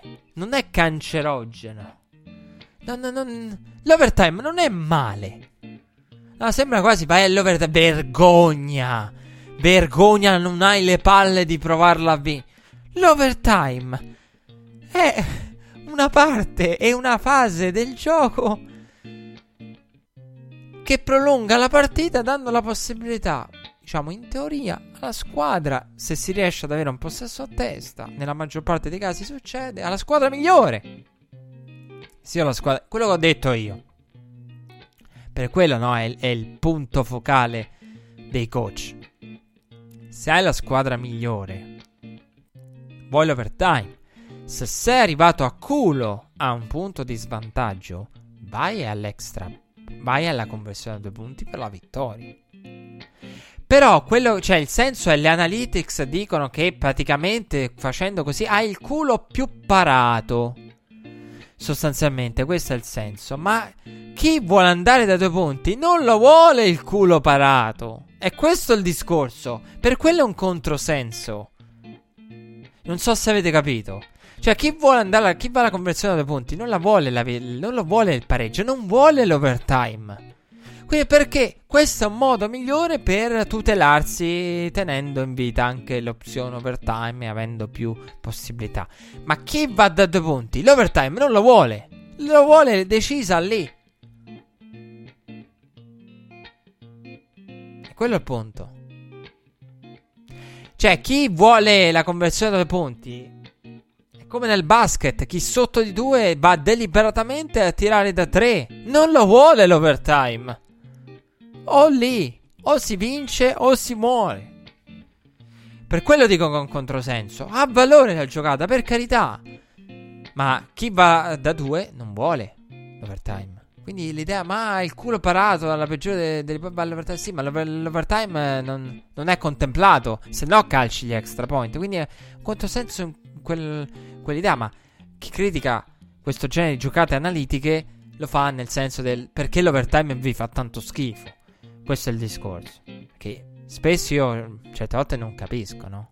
Cioè, prendiamo un overtime con quello dei 49ers e dei Seahawks ha vinto la squadra che, che l'ha meritato quell'overtime lì. Altro che convenzionate punti e botta di culo. La partita è finita come doveva finire. Più occasioni dall'una e dall'altra parte, occasioni di calciare da una parte, occasioni in red zone dall'altra. Ha vinto chi, chi poi alla fine l'ha sfruttate al meglio. Seattle. Quindi lì non mi pare che sia finita a culo quella partita. Come invece la singola conversione dei punti ha la variabile, no? La, la, la, la. Riduci le variabili ampliando il campione. Però dipende da quello che vuoi fare in partenza. Comunque, un buon Duck Prescott. Eh, però eh, poi guardi la partita e dici come mai erano lì a un solo possesso. E perché perché la difesa di Dallas in questo momento ha problemi e concede. Concede a un Driscoll che è meglio di quello che la gente di come la gente lo dipinge, però sono comunque 27 punti. Tra l'altro ennesimo svantaggio, quindi ancora una volta Dallas che non scende in campo come dovrebbe.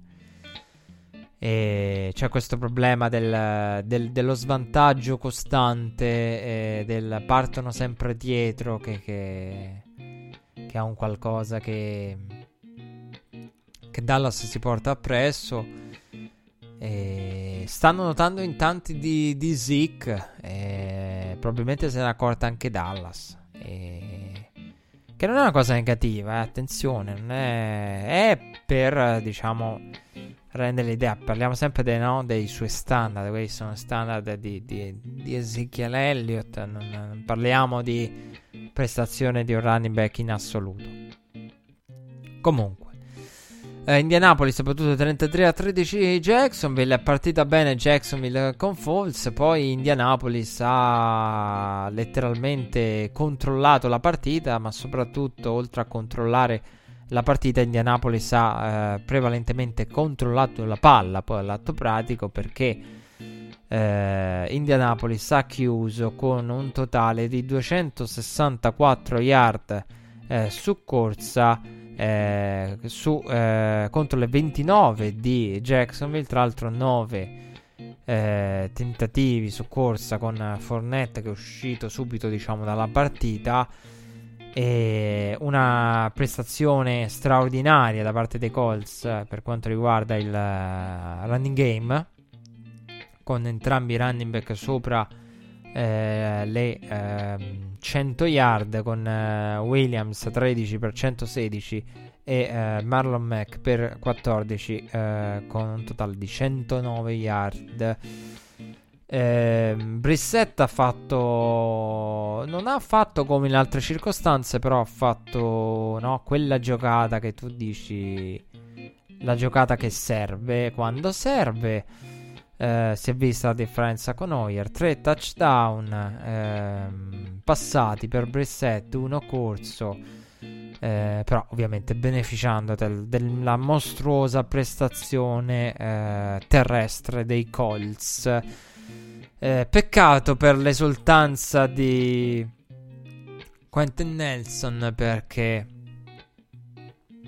con l'esultanza eh, in stile Notre Dame eh, l'avevano sollevato.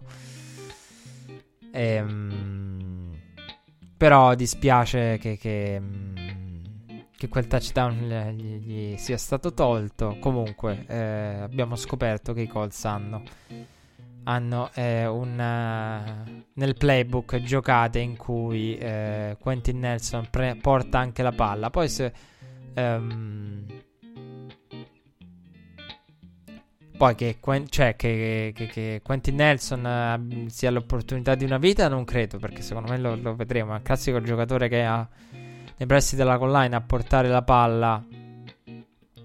Ehm a portare la palla eh, nei pressi della goal line vuoi, quindi no, c'è anche il discorso del... Eh, secondo me lo rivedremo prima o poi. Eh, Nelson a...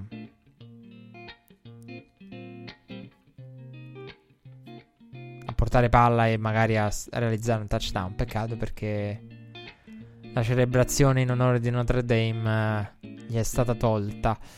Uh, Colts che in questo momento sono ai playoff, nella playoff picture ci sono e sfideranno i Texans nella partita del giovedì, una partita in cui i Colts arrivano con un vantaggio e, e con la possibilità di veramente allungare sui Texans. Sarebbe una grossa, grossa ipoteca potenziale. Eh, se di ipoteca si può parlare perché è ancora lunga. Però mi sorprende. Mi, mi, mi sorprende la posizione con cui i Colts approcciano la partita di giovedì.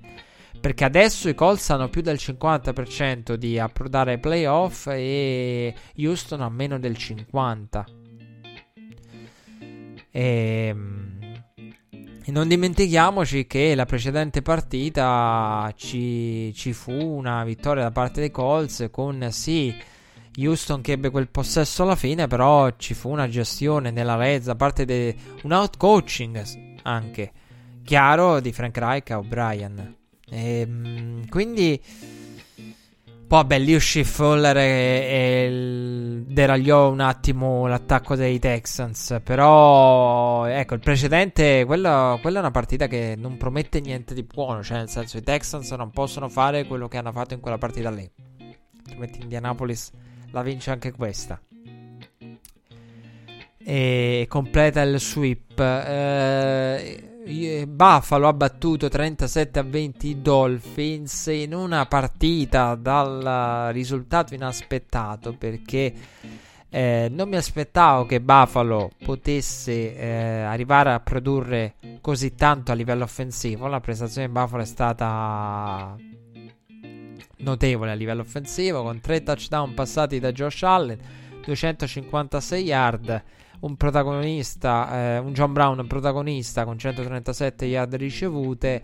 Io mi aspettavo una partita in cui eh, i, i, i, Dolphins no, se la giocano. Mi, as- mi, aspettavo una partita in cui con i Dolphins dentro no, fino alla fine e poi e poi Dolphins che magari non riescono a a portare a casa la, la, la gara, quindi rimangono lì a galla, come eh, abbiamo visto fare anche in partite che, in cui poi hanno perso magari. Eh, però in realtà la partita è stata una vittoria, cioè il punteggio È stata una partita che, che, a un certo punto si potrebbe cadere nell'inganno no, del definirla equilibrata, ma in realtà Buffalo l'ha vinta molto bene. Non è mai stata in discussione. Ehm, questa partita arrivano segnali positivi da parte di, di Josh Allen. Eh, con ottime cose nel, passing game, però ecco la, la migliore prestazione di Buffalo sicuramente a livello offensivo dell'anno. Questo sì è una delle migliori di, di Josh Allen. I Minnesota Vikings invece hanno battuto 27 a 23 Denver, rimontando di 20 punti. Erano 0,99 le squadre che eh, negli ultimi 5 anni avevano eh, subito uno svantaggio di 20 a 0 all'intervallo. E una partita che è iniziata male per i Vikings, con subito i due turnover eh, dei Vikings, poi il conto dei turnover si è ribilanciato. E... Però è cominciata con, eh, con i turnover da parte dei Vikings. Ehm, con situazioni anche di special team che non hanno aiutato in questo senso a livello di turnover. E dall'altra parte un Brandon Allen scatenato che ha trovato subito Sutton, Sutton che sta crescendo di giorno in giorno in modo esponenziale. E um, concluso questa partita con 5 ricezioni per 113 yard e mi viene in mente un lancio nei primissimi drive di, di Allen per Sutton notevole. E, tu vedi all'inizio eh, Vikings che generano turno- che subiscono il turnover. Eh, Brandon Allen che lancia Sutton e parte indemoniato. Tu pensi finisce male per, eh, per i Vikings.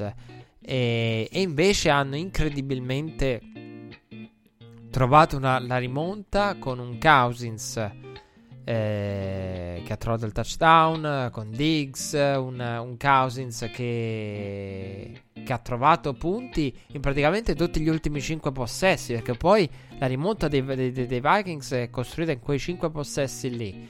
Un Dalvin Cook da 11 portate al 26 yard fatto fuori diciamo dal punteggio e Cousins però risponde eh, trascinando lui. E questa è la storia della partita. Tra l'altro aggiungo una cosa che Mentre i, i, Vikings hanno provato a rimontare, dall'altra parte Denver le catene le muoveva, la palla ha continuato anche ad averla. Cioè non stiamo parlando del, del, del, di una rimonta in stile no uh, Patriots contro i Falcons in cui i Falcons non mettono più a referto punti e praticamente scompaiono, no? eh, tutte le opportunità che hanno, il field range ne escono, eccetera. Qui parliamo di, di, una squadra Denver che ha prodotto poi, ha aggiunto tre punti sul tabellone, quindi complicando ulteriormente tutto e tenendo anche palla per quanto eh, bastava poi a livello pratico a costringere. Però i Vikings volavano veramente. Volavano a livello offensivo con drive eh, della durata della durata di durata breve. Riuscirono subito, subito, a rispondere e tre touchdown nel quarto quarto con la corsa di Cook, Dix e Kyle Rudolph. E una, una rimonta che, che, in cui l'avversario ha anche il cronometro calcolando no, il field goal del, del, del 23 a 7 che poi come detto il terzo quarto c'era stato il, il field goal del 23 a 7 e a quel punto era, era, era veramente tosta anche a livello di cronometro. E notevole, notevole quanto, quanto fatto da, dai, dai Vikings. Una, una, vittoria da grande squadra. E eh, se andiamo a vedere il, il tempo di possesso, eh, Denver 36, Minnesota 23. Quindi la sensazione visiva che ho avuto vedendo la partita è la stessa che trova conforto e conferma nelle, nelle statistiche.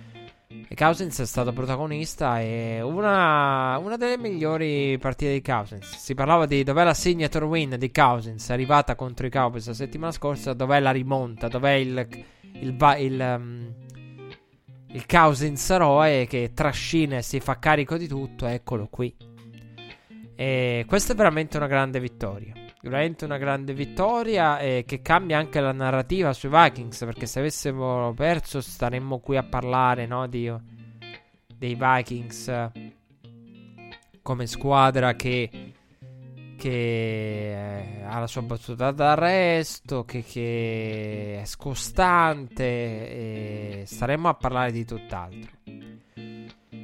New Orleans ha vinto 34 a 17 Tampa Bay, una partita in cui eh, New Orleans ha fatto quello che doveva fare, doveva rispondere con determinazione alla sconfitta subita contro i Falcons e lo ha fatto. E, um, una gara che, che, che, ha visto un, un uh, James Wilson da 4 intercetti. Eh, come al solito James fa belle cose e poi fa quattro intercetti con una facilità. Cioè, io, io, quando ho visto questa partita, se non mi dicesse cosa, cosa ti lascia questa partita? Ehm,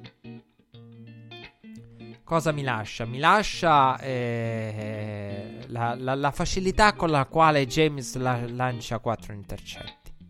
Cioè, proprio la naturalezza, non la vedi da nessun altro quarterback.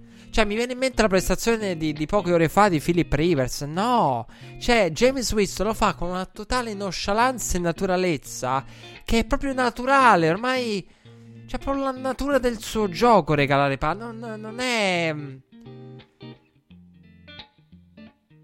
Cioè, quello è l'assurdo, la naturalezza con la quale tu dici, ah, 4. Cioè, non ci ha manco fatto caso ai 4, poi in particolare. Quella è la cosa assurda. Cioè, ci fai caso quando realizzi, ah, ma ne ha 3. Ma veramente? Che ormai sei talmente abituato, assuefatto ai turnover. E lui è assuefatto a sua volta ai turnover. Che, che è surreale. Senza che, che, che, hanno portato a casa la gara, vincendo con margine, coprendo lo spread.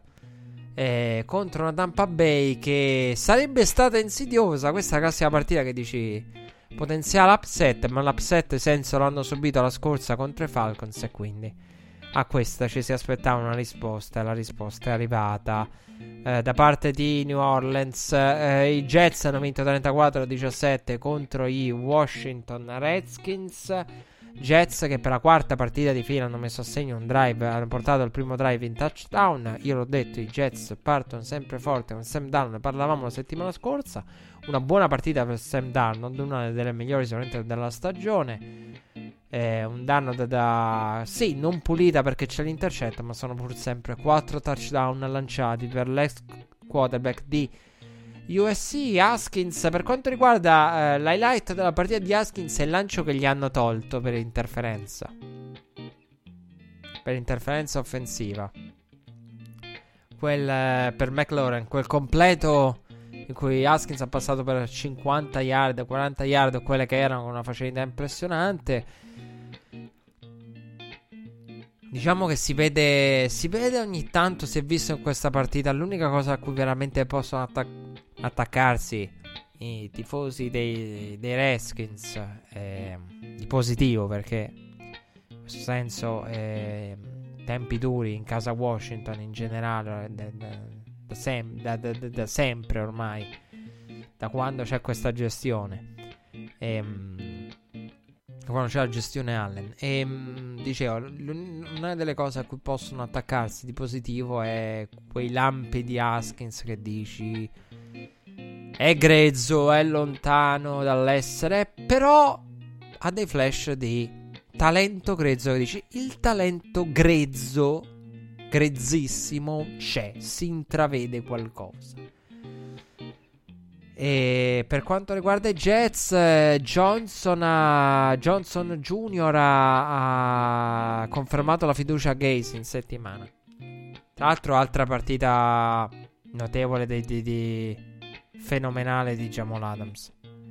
Perché notevole è il suo standard, fenomenale è ancora di più. Ehm veramente straordinario. E, Jamal Adams in questa partita.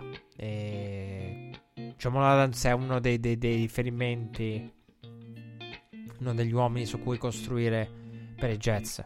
E, Jamal Adams che la settimana scorsa ha strappato dalle mani di Daniel Jones la palla, no? Quasi l'ha proprio tolta direttamente, nemmeno con la palla che è caduta a terra, l'ha proprio strappata via dalla serie mia. E, in quel fumble causato e recuperato. E, giocatore secondo me straordinario. E, Jamal Adams. E, attorno al quale costruire. Perché questo è il punto. E,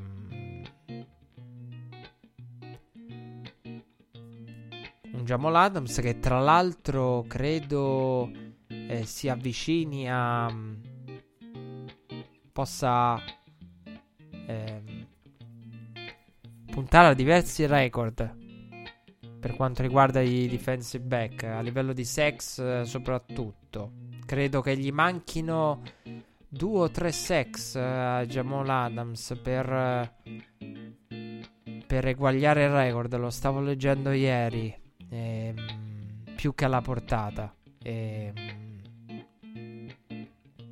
di Jamal Adams il record di sex per uh, un defensive back di sex ne ha messi a referto 3 questa settimana e credo gliene manchino 3 anche per il record. E può veramente ha alla portata tanti record a Jamal Adams. E, ed è la facilità con la quale riesce a mettere a segno sex da, da, da, da, defensive back. Voglio dire anche una cosa, avendolo studiato bene, Jamal Adams. Jamal Adams è un giocatore che è il sogno degli allenatori. Perché eh, tempo fa NFL Film, in una delle rubriche che credo non esista più, quella in cui andavano a prendere i vari giocatori che analizzavano le proprie giocate, proprio videoanalisi. E, ehm, Jamal Adams, eh, lo, eh, vidi quel, quel, quell'analisi no, di Jamal Adams che eh, guarda, rivede tutte le sue giocate più importanti. E quello che mi ha colpito, mi colpì ai tempi, è che Jamal, tu dici, guardi, dici wow. Cioè Jamal Adams che da solo reagisce, azzecca la lettura e con una giocata distinto di lettura, mista istinto, va a coprire e a far sembrare ottimo coaching quello che è in realtà una dote individuale. Questa è la specialità di Jamal Adams. Poi, se possa avere della posizione impatto solo Palamalo, solo Ed Reed hanno certi impatti, cambiano le sorti del livello una difesa, probabilmente è vero, anzi senza probabilmente. Perché quello che facevano quei due lì, me lo ricordo e ce lo ricordiamo. E... Ehm, erano veramente giocatori che in difesa avevano più di uno. Tu li dici, li vedevi e dicevi... Ma c'è solo un Palamalu, ce ne sono due. Uguale Dread, stanno ovunque. Stavano ovunque e sono ai vertici della, della propria posizione all time anche, quindi non dobbiamo sorprenderci di questo. Se a quel livello non lo so, però tante volte lui con la sua lettura, con il suo istinto, con la sua interpretazione personale della posizione del, del, di quella giocata tu lo vedi e dici wow che giocata di Jamal Adams Che coaching Che chiamata del... No non è il defensive coordinator È semplicemente Jamal Adams che da solo Fa ben figurare È uno di quei giocatori che fa ben figurare il defensive coordinator Jamal Adams E tu lo dici wow che, che, che, giocata, che preparazione. Che... No, è lui. Spesso è lui di sua iniziativa che fa la sua lettura. Non è il coaching di squadra, Jamal Adams. E anzi, ed è anche molto duro con se stesso poi, perché si, si vede lì in video e si bastona, no? Potrei fare ancora di più, ma come? Ha fatto tutto quello che puoi fare in una giocata e lui dice no, potevo fare ancora di più. Cioè, nella serie lui ti guarda la, il taker per perdita eh, con il running back fermato nel backfield e lui ti dice no, però io qui potevo anche potevo andarmi a prendere la palla. Questo no, desiderio di voler fare sempre di più. E, diciamo l'Adams. Atlanta ha battuto 29 a 3 Carolina e in una partita che che parla malissimo per Kyle Allen. Kyle Allen sta, sta calando a picco. Sta calando a picco. Io il primo Kyle Allen Kyle Allen di inizio anno l'ho amato perché dentro di me ho pensato se rimane a questo livello altro che se è una risposta. Poi se è una risposta a lungo termine, a me non piace mai questo genere di discussione riguardo, ah, ma Kyle Allen non è la risposta. Ma a lungo termine, no, certo che non lo è. Ma chi l'ha mai detto? Ma chi, chi lo pensa? Il team di Kyle Allen. No, come Kyle Allen è il, l'erede, no, l'erede di Cam Newton, no. E al momento il quarterback. Sull'erede a lungo termine l'abbiamo visto come cambiano in un attimo. Cam Newton l'abbiamo visto dall'MVP a probabilmente i saluti con Carolina. E nel giro di pochi anni cambiano le realtà, i mondi. Matt Nagy è coach of the year. Adesso bisogna porsi due domande su Matt Nagy e di come gestisca alcune cose nello spogliatoio. Quello sì. Quindi cambiano le, in NFL le, le risposte ce l'hai oggi. Oggi un giocatore ha una risposta, si fa male, non è più lo stesso. Entra in un baratro psicologico. Sono pochi quelli che dici sicuramente sono la risposta e saranno la risposta. Tutti gli altri è un attimo, eh. Quindi, Uh, un Kalanen disastroso, 30 intercetti nel primo tempo, un underthrow, una scelta terribile all'inizio. Eh... Kyle non può fare questo. Non può fare questo. Sono, si sono abbassate le yard per tentativo di Kyle. E sono aumentati i turnover. Lui deve essere un quarterback che deve evitare i turnover. Kyle non può permettersi i turnover. Deve essere il quarterback pulito che fa il filotto di partite pulite. Perché altrimenti quello deve essere Kyle Allen. E, ehm, invece qui sembra che a livello di scelte decida di, di, di, rischiare. Deve essere quello che è stato all'inizio. Perché altrimenti se Kyle Allen genera turnover perde, perde tutto. Non è un quarterback all'altezza. Ehm, quindi ecco, deve tornare a fare quello che faceva all'inizio. Sembra facile, però è la realtà. E per quanto riguarda Carolina, sono uscite voci Cam Newton, i Bears, con il camp di Cam Newton che ha praticamente lasciato trapelare la possibilità no, del, che coglierebbe bene una eventuale trade ai Bears. Eh, vedremo. Eh, I Bears potrebbero essere una squadra interessata a Cam Newton. E che poi anche la discussione si faceva con Colin Kaepernick, cioè nel senso poi arrivano, sta, arrivano tut, tutti questi personaggi qua, arrivano, arrivano quelli da, dal college, arrivano i free agent eh, testati come Cam Newton, testati diciamo mediocri ma comunque meglio la mediocrità del nulla alla, alla Dalton. Quindi arrivano anche altri, no? C'è parecchio movimento e anche in quello, no? Kaepernick se si deve piazzare, si deve piazzare subito. E altrimenti più passa il tempo, sì, più il solito discorso annuale. E, ehm, comunque, Carolina non può chiedere quello che chiede a McCaffrey. Sono assolutamente d'accordo su questo. E perché un running back che trascina la squadra, sì, ma si accorcia la vita. Quindi da un lato Carolina può dire sì abbiamo le fondamenta, dall'altro però è anche vero che devi sbrigarti perché McCaffrey a questi ritmi eh, ti dura meno di quanto vorresti a certi livelli. Quindi non è semplice perché Carolina puoi dire ah costruisco eh, Kyle Allen oppure Kyle Allen in attesa di draftare che è l'ipotesi più probabile. Però devi anche magari pensare però effettivamente potremmo essere non vicini al non a un passo dall'Olim perché qui ci sono responsabilità da parte della difesa di Carolina che non è elite. Questo è chiaro. Però il dire no, del, forse dobbiamo però anche sbrigarci perché sennò poi McCaffrey si appassisce. Chi non si appassisce è Lamar Jackson, frontrunner per l'MVP, dice Ingram nel presentarlo in conferenza stampa. Frontrunner non lo so, eh, nel senso stretto del termine, uno dei frontrunner sicuramente, perché ormai è veramente una lotta a due. Letto è del testa a testa con, eh, con eh, Deshaun Watson, con questa, e ha già quello con Russell Wilson nella partita che poi diede il là a, ai Ravens per come l'abbiamo imparati a conoscere in tempi più recenti, ovvero il miglior attacco della Lega.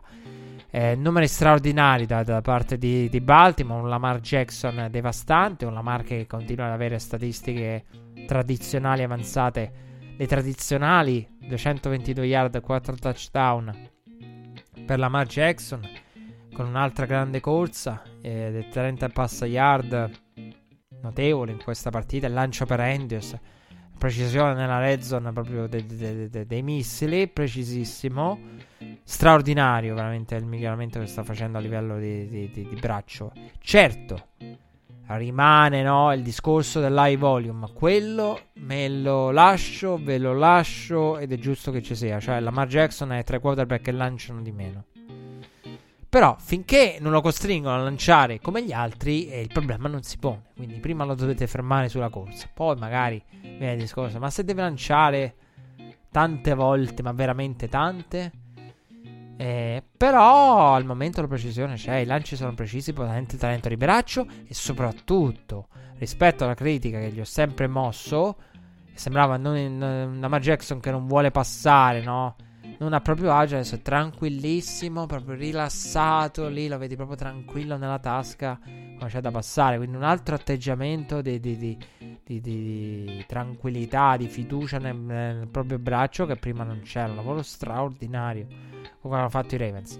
Poi, eh, sul valore di Arbau come coach, io non lo vedo ai livelli dei migliori della Lega io non lo vedo a livelli dei migliori della Lega. Per me, questo successo dei Ravens. Ehm, per me, questo successo dei Ravens è molto nelle mani dello staff. Cioè, nel senso. A Arbo faccio complimenti, però per me c'è tanto, troppo dei... Questa non è opera sua. Cioè, quello che stanno facendo con la mare opera, è opera di di una serie di persone con una certa visione. Questo è il punto. E quello è il fatto. E su Arbao direttamente autore di, di, questi Ravens qua a livello offensivo no. Arbao però è un coach che ti dà la solidità del situational football, di alcune situazioni, la mentalità moderna, delle analytics però su Arbau, eh, meriti di Arbau nel senso più stretto del termine per quanto riguarda l'attacco, mm, mm, c'è tanto dello staff, veramente tanto. Però è un coach, diciamo, completo, è uno dei migliori della Lega, assolutamente. Poi al be- top, top, top, la serie lo prende rispetto agli altri, prende... io prendo McVeigh, a McVeigh, prendo Shannon, ehm, prendo Reich, eh, prendo tutta questa gente qui minimo. E um, pochi altro prendo. Eh, no, degli altri non prendo nessuno. Massimo potrei, vabbè, prendo ovviamente Bill Belichick. Eh, prendo Andy Reid. Eh, assolutamente Reid. Eh, davanti a un Arbo, prendo Sean Payne. Cioè, nel senso, è uno dei migliori della Lega, però poi quando, io con tutta questa gente la piazzare davanti. Per, come coach. Come coaching. Quindi dici, ah sì, tra i migliori. Però non, non, non, in alto, in alto, in alto. Ecco, quello è il senso. Eh, perché per me c'è tanto opera del, dello staff, non è opera sua. Eh, però bravo nel, nel, nel, nel generale il tutto, assolutamente. Ravens eh, che sono in questo momento la, la, la, la, prima delle altre. Io penso che se uno mi dovesse, mi, mi dovesse chiedere cosa ne pensi delle squadre NFL, al momento io penso ci sia una squadra che ha più degli altri. Se dovessi dire chi ha più degli altri è San Francisco. Perché San Francisco secondo me ha una completezza eh, che altre non hanno. Poi c'è New England e ci sono i Ravens. Con i Ravens, se uno mi dovesse dire ci sono super team, mm, forse San Francisco e Baltimore è sulla buona squadra. New England non è, non lo è. Che New England per la definizione di super team è squadra che fa bene tutte. New England è il singolo reparto che tira la carretta. Perché questo è. L'attacco di New England è Adesso ci arriviamo. Però ecco, quindi se uno dovesse dirmi super team, eh, probabilmente San Francisco e si può discutere di Baltimore. Per quanto riguarda la Mari, io credo che abbia fatto fuori Deshaun Watson la peggiore partita della carriera, high school, college, tutto quanto. Sicuramente di college all'NFL per quanto riguarda il punteggio, neutralizzato totalmente eh, Deshaun Watson, Lamar eh, fa la sua partita straordinaria, un Lamar eh, che in questo momento è il, il quarterback che, che dà il vantaggio maggiore alla propria squadra e eh, il discorso con Russell Wilson, io dico Russell, eh, però attenzione perché Lamar è in crescita a livello di quotazioni. Russell Wilson no, è più l'idea del la Mara, il vantaggio strategico che fornisce, è tutto costruito perfettamente. Russell Wilson è più del vai e crea. A proposito, Doug Prescott quest'anno sta facendo prestazioni po'. Doug Prescott ha in cima, in cima, in cima, secondo i QBR. Eh? Eh, io non lo vedo top 2, top 1, no. Non è. Le, anche se eh, le, i rating, lo, l'ho detto sempre, lo danno lì per dirla all'americana, eh, Dak Prescott sta giocando e sta sfornando prestazioni che no, gli americani definirebbero Wilson-esque eh, in stile che ricordano, diciamo, Russell Wilson. Molto alla Russell. Se uno mi dicesse chi è eh, quello che fa Russell Wilson, Russell Wilson. Eh, degli altri qualcuno fa il Russell Wilson nella propria squadra? No, il più vicino però è Duck. Quello del vai e crea. Nonostante sia Dallas piena di talento, quindi è un vai e crea un po' diverso. Cioè, lì è più. Nel caso di Russell Wilson è più il supporting cast. Nel caso di Dallas è più il coaching. La serie, boh, mm, primo down, primo, secondo down, terzo down lungo. Come ci siamo arrivati qua? Boh, chiedi l'alco. Vai e crea, però. Duck. Vai e crea. Lì è più una questione, secondo me, di, di mm, gestione di alcune situazioni. Che Duck è quello che converte terzi down. Eh, converte. Eh, yard alte per tentativo medio. Tanti terzi down. Mettete insieme perché, evidentemente primo down, secondo down, si corre ancora troppo, si corre troppo e non si produce. Però ecco, dicevo, Russell, Russell Wilson fa il Russell Wilson ed è no, l'uomo che vai e crea. Um, Lamar è, è la chiave no, del motore dei Ravens e a cui tutto gira attorno a livello di leadership, a livello di spogliatoi, a livello di tutto. E, um, al momento direi ancora Russell Wilson. E, perché non è supportato dall'impianto. Però le quotazioni di Lamar sono, sono in crescita. Sono assolutamente in crescita.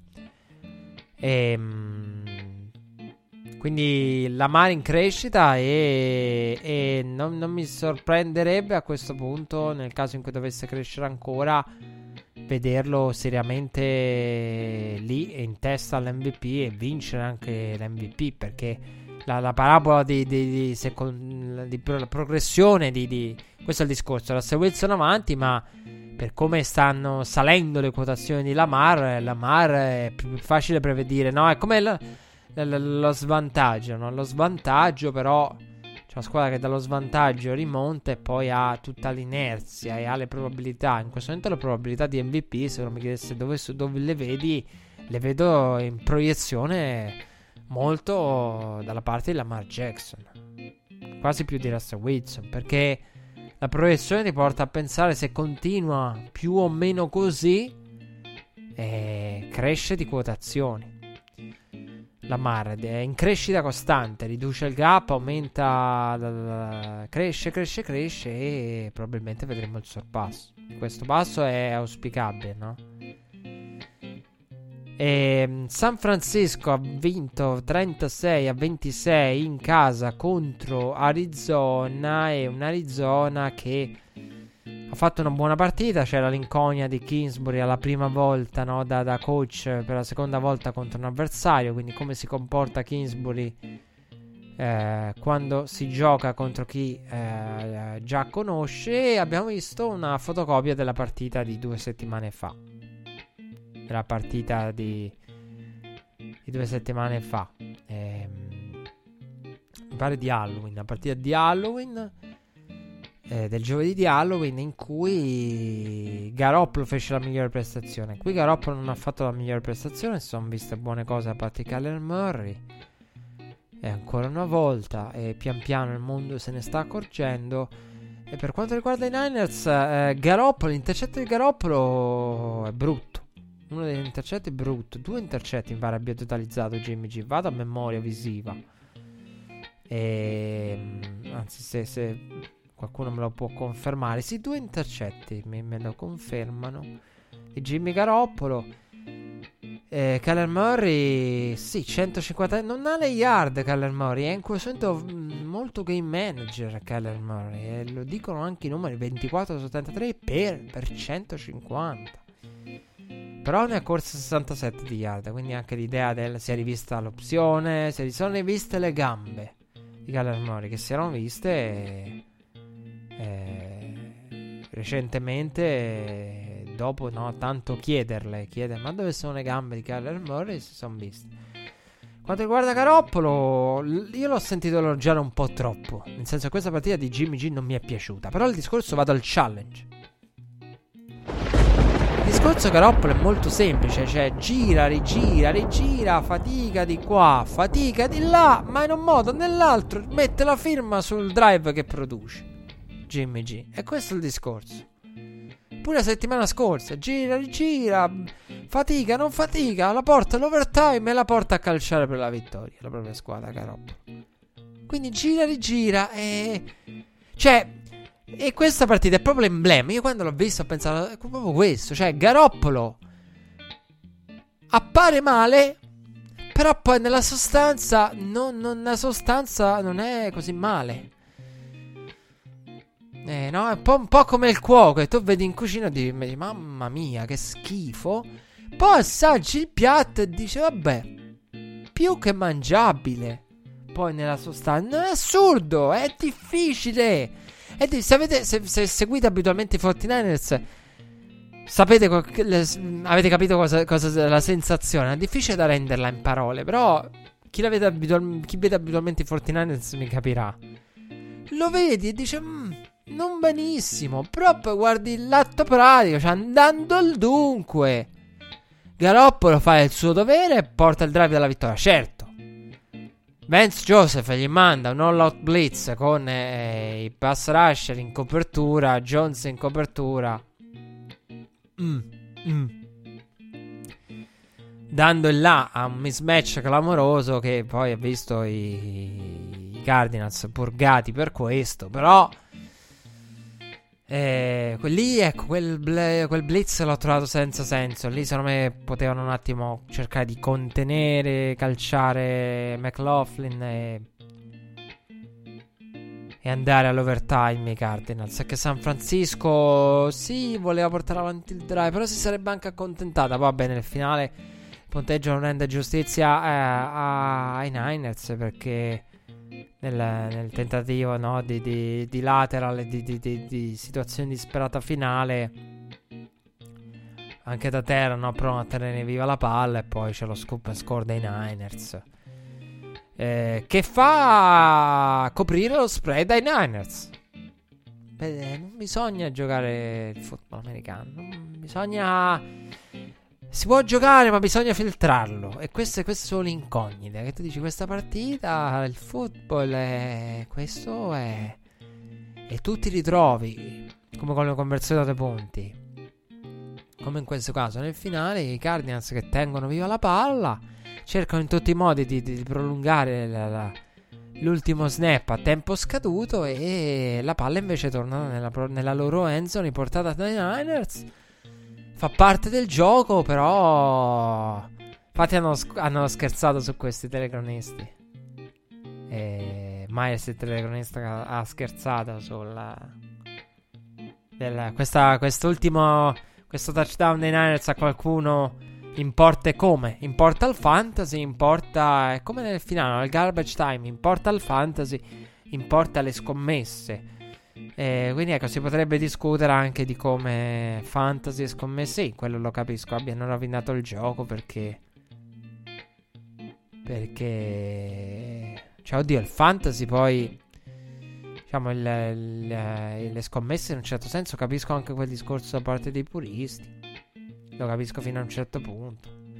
Diciamo che bisogna avere la lucidità.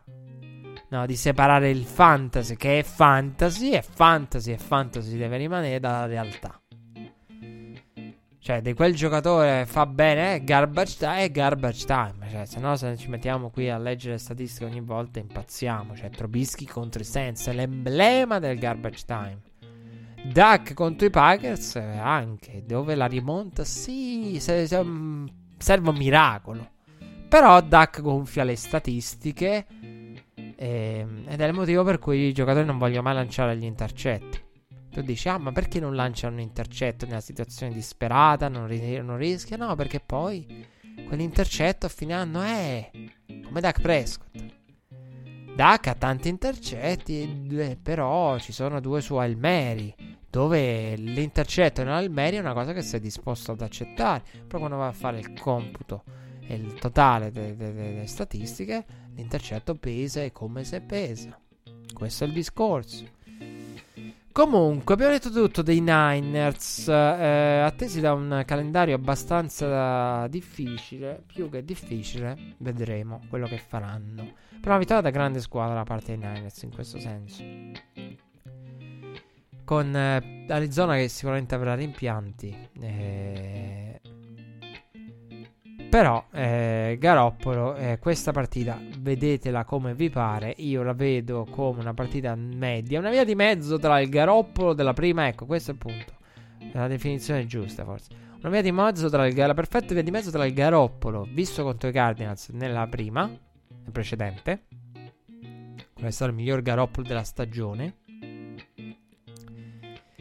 e il eh, Garoppolo e il Garoppolo visto eh, contro i Seahawks la settimana scorsa dove non è, non è, proprio un Garoppolo rassicurante.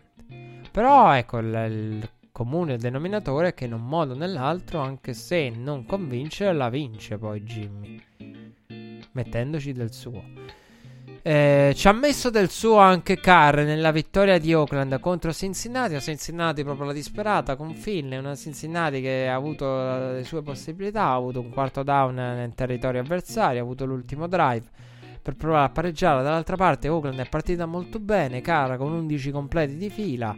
Poi un incompleto, poi un intercetto. Aveva tutti i completi, un intercetto e un incompleto. Carr a un certo punto. Poi però ha fatto quella giocata dove l'ha portata lui dentro la Enzo, una delle giocate più apprezzabili. Un Carr che è uno di quelli che no, come Duck.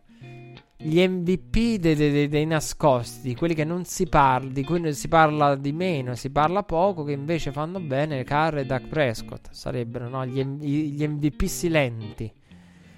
di, di, questa stagione. Una grande vittoria per, per i Raiders. Mi sono piaciuti. Una partita che ho avuto modo di vedere nel corso della seconda fascia. È una seconda fascia che aveva. New... Diciamo che in questo senso, la seconda fascia di questa settimana c'era tutta quella mucchiata no, di, di 8 partite nella prima, poi 3 nella seconda e poi vabbè il Sunday Night che era indecente. No, una cosa buona delle partite della seconda fascia è che uno ha potuto apprezzare se, seguendole con Reds. La prima fascia era impossibile, c'era un caos. Però eh, devo, dire, devo dire si poteva seguire con Reds la prima parte. Poi uno, vabbè, approfondisce man mano a pezzi. La seconda parte è stata buona perché mi ha aiutato molto nel lavoro di preparazione questa settimana perché New England ha, richiesto meno attenzione. Cioè, ho detto, questa è la classica. Guardi là, vedi, vabbè, Arizona, San Francisco, Cincinnati, Oakland, Oakland, Arizona, San Francisco. Poi c'è New England a Filadelfia e lì ti viene da dire, vabbè, ti, ti, ti, sarà da guardare, ci sarà da guardare New England. E invece New England ti permette di seguire anche le altre e di apprezzarle e di apprezzare anche no, il car che si butta per, per eh, questa partita. Cincinnati ha provato tutto il probabile. Eh, veramente una, una, di quelle partite dove Cincinnati ha provato no, tutte le carte, gli assi nella manica che aveva. Taylor per cercare di, no, di, di, provare a, di provare a fare qualcosa. Eh, Finlay non ha giocato nemmeno troppo male, questa è la cosa paradossale però. Eh, peccato, peccato per, per, per, per i Bengals. Eh, molto bene invece i Raiders che eh, al momento sono lì, bussano alla porta dei playoff e hanno le loro percentuali e sono di que- una di quelle squadre che potrebbe crescere contando il calendario che possono avere alcune, gli intrecci che alcune avranno a breve, le altre avranno a breve. Oakland potrebbe essere una di quelle che zitta zitta ci ritroviamo al playoff. E una di quelle che da, dal fuori guarda dentro, diciamo per dirla ah, in senso letterale. E, um, New England ha vinto 17-10 contro gli Eagles. Una partita brutta, brutta, brutta. Da, brutta a livello di, di quarterbacking e a livello di attacchi, sia per Brady che per Wentz. Uh, un Brady molto impreciso. Brady questa partita è uno dei Brady più imprecisi che abbia visto nell'ultimo periodo. E, um, 26 su uh, eh, 47 per 216 yard Brady. Una percentuale di completi bassa, un Brady impreciso, Carson Wentz eh, se Brady diciamo sopra il 50% Carson Wentz 20 su 40 le condizioni erano anche proibitive eh, nel senso che le condizioni medie il vento non aiutavano per niente anzi hanno complicato parecchio. Infatti è una di quelle partite che non si può insomma parlare in senso stretto di Brady perché d'altra parte Carson Wentz cioè vedi entrambi i quarterback di tanto al di sotto sbagliare cose che non dovrebbero sbagliare. Un Brady MVP è quello che era il favorito all'MVP di Brady, ovvero eh, due anni fa Carson Wentz. Quindi, um, New England fatica, Running Game anche affaticato con 33 yard di, di Sonny Michel. Sul fatto dei se- di, degli Eagles che corrono, gli Eagles che corrono Secondo me chi ha visto le partite sa che gli Eagles si corrono, corrono, ma co- hanno corso le ultime settimane, ma in generale hanno fatto una fatica tremenda perché questo è il discorso. Cioè, gli Eagles, eh, io l'ho detto, io gli Eagles l'ho visti, vedendo tutte le partite ogni settimana, una visione diversa. È una cosa che ho sentito dire spesso agli Eagles.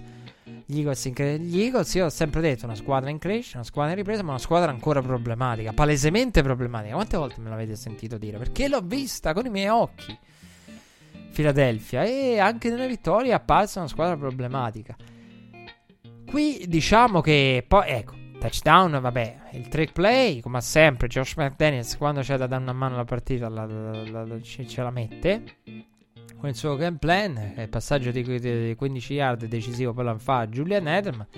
New England lucida nel gestire, no, nel, nel, nel rincorrere, perché all'inizio ha dovuto rincorrere e con gli Eagles avanti 10 a 3 ha gestito bene New England il finale del, del secondo quarto con due field goal. E anche lì field goal, field goal, field goal. New England era arrivata a 9 punti eh, prima del touchdown di, di, di, di Dorset passato da Edelman eh, con tutti i field goal. Quindi c'era il problema Reds no, di New England E una partita difficile in cui New England la vince, un turnover per Philadelphia e New England ne fa zero e aiuta molto il tutto. Ehm, per quanto riguarda i Patriots, Brady non contento. Brady non contento e io l'ho detto settimane fa, Red Flag, Red Flag è come Bill Belichick. Eh, non, vi da, non vi dice le cose dopo, ve le dice prima. Anche no, soprattutto, soprattutto se, si, se, si, tratta di cose controverse. Fateci caso, Red Flag è sempre in anticipo. Cioè, quelle del ma tutti hanno paura a dire che. Ezekiel Elliott, io l'ho detto dall'inizio, Zeke non mi sta piacendo quest'anno per i suoi standard. E poi adesso lo dicono molti analisti. Perché ve- vedendo le partite, vedi e sai che i fatti sono dalla tua parte e che poi alla fine magari usciranno fuori. Io l'ho detto settimane fa, la gente sembra, no, tutti dicono, ah, ma Brady, media, provano a guardare. No, è vero, Tom Brady è, non è, non sembra un quarterback di una squadra. Non sembrava ai tempi in battuta, non sembra un quarterback di una squadra ha una sola sconfitta. Perché sa Brady dall'alto della sua esperienza che lui è certo che Tom Brady non è più quello di una volta, ma l'attacco non, non... Dov'è? Io l'abbiamo visto, Harry, Kill Harry, in questa partita, ma io oggettivamente la narrativa di eh, ritorna Win, ritorna Zaya Win, ritorna Kill Harry England recupera pezzi. E... Un attimo dico, perché io sull'idea che questi due possano cambiare le sorti di New England. Per me le sorti di New England le, le, può cambiare il coaching staff. Può cambiare il coaching staff lavorando. Il coaching può elevare, no? Migliorare. Però che quei due elementi lì ridessero a New England un'esplosività, un qualcosa che quest'anno non c'è mai stato. Soprattutto perché in Killeri non l'abbiamo mai visto. Mi si dice, manca mamma, che ne sai a che livello è? Eh, sai il talento, sai quello che, che può fare. Ne parlammo in sede di draft. Una buona scelta, secondo me. Harry per New England. Però che lui e Isaiah Wynn tornano e cioè diciamo non è all'altezza del suo pensare perché mancano che mancano. Ci sono squadre che hanno assenze peggiori. Cioè, prima parlavamo dei 49ers, eh, Kittel fuori. Eh, cioè, parliamo anche di questo. Sanders fuori. Eh, cioè, parliamo anche di una, una brida. Assenza di brida i 49ers l'hanno accusata quest'anno. Quindi. Eh, cioè, ci sono squadre che hanno eh, tante altre assenze. Stessa Philadelphia stessa Philadelphia. Ecco, anche, anche su Philadelphia c'è una narrativa attorno a Deshaun Jackson. Che dico, mm, aspettate un attimo, perché non... sono d'accordo. Philadelphia con Deshaun Jackson è stata molto più esplosiva, esplosiva come mai è stata. Però dico, attenzione perché Deshaun Jackson una stagione intera come a livello delle poche partite che ha giocato ce lo voglio anche vedere cioè nel senso il fatto che sì Deshaun Jackson ma tieni conto dell'età, tieni conto che starà fuori, cioè nel senso dico, mm, cioè, non si può definire sfortuna il Deshaun Jackson fuori. Sì, è sfortuna, ma nell'ambito di un qualcosa che dovevi anche presupporre. Vabbè, Alshon, Jeffrey. E, poi, vabbè, gli Eagles hanno avuto la loro opportunità con Acolor. Vado al challenge. Un Acolor che per me per me droppa. Per me droppa. E vado al challenge più controverso della puntata. E una puntata con Kaepernick. L'idea che sia il challenge più controverso, questo rende l'idea. Per me, allora, il fatto è. Provenendo dal mondo del baseball, dico attenzione. Perché il tracking è tutto. Cioè, a volte tu vedi, no? Quante volte capita se guardi magari altri campionati di baseball, come può essere il campionato italiano, come può essere la minor league, no? Vedi l'esterno e dici: Mamma mia, che fenomeno in tuffo! un, eh, il basket catch, wow, che fenomeno, dici, no? Mamma mia, come mai non sta in Major League? Ve lo dico io, perché in Major League c'è quello che quella palla la, la aspetta col guantone tranquillo, si prende un caffè nel mentre e se ne assicura la presa con due mani. Questo è perché? Perché il tracking.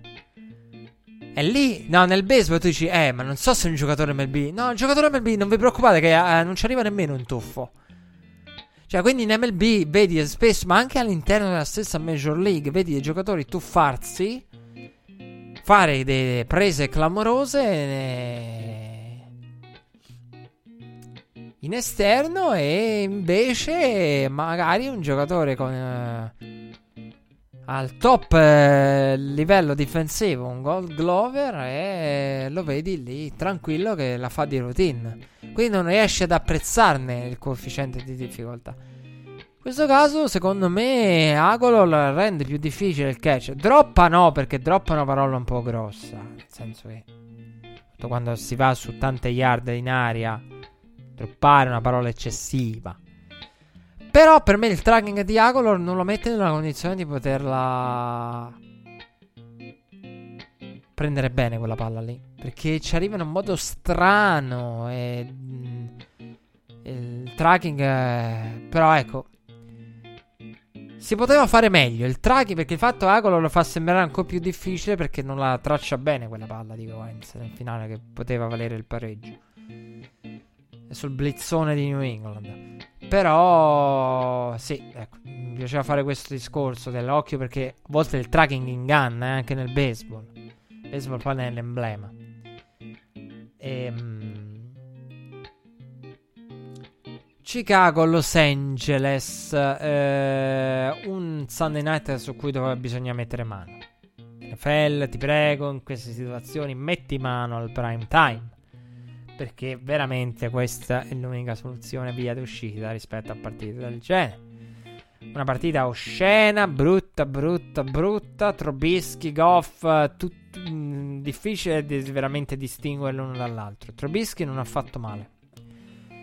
E una partita è stata controversa. Diciamo che rimasta lì in equilibrio col vantaggio dei Rams 10 a 7 finché poi non è arrivato quella, uno dei pochi momenti di luce nel buio delle ultime settimane dei Rams con quel touchdown tornato indietro e poi il touchdown comunque trovato dai Rams sullo stesso drive in cui per un attimo si sono viste no?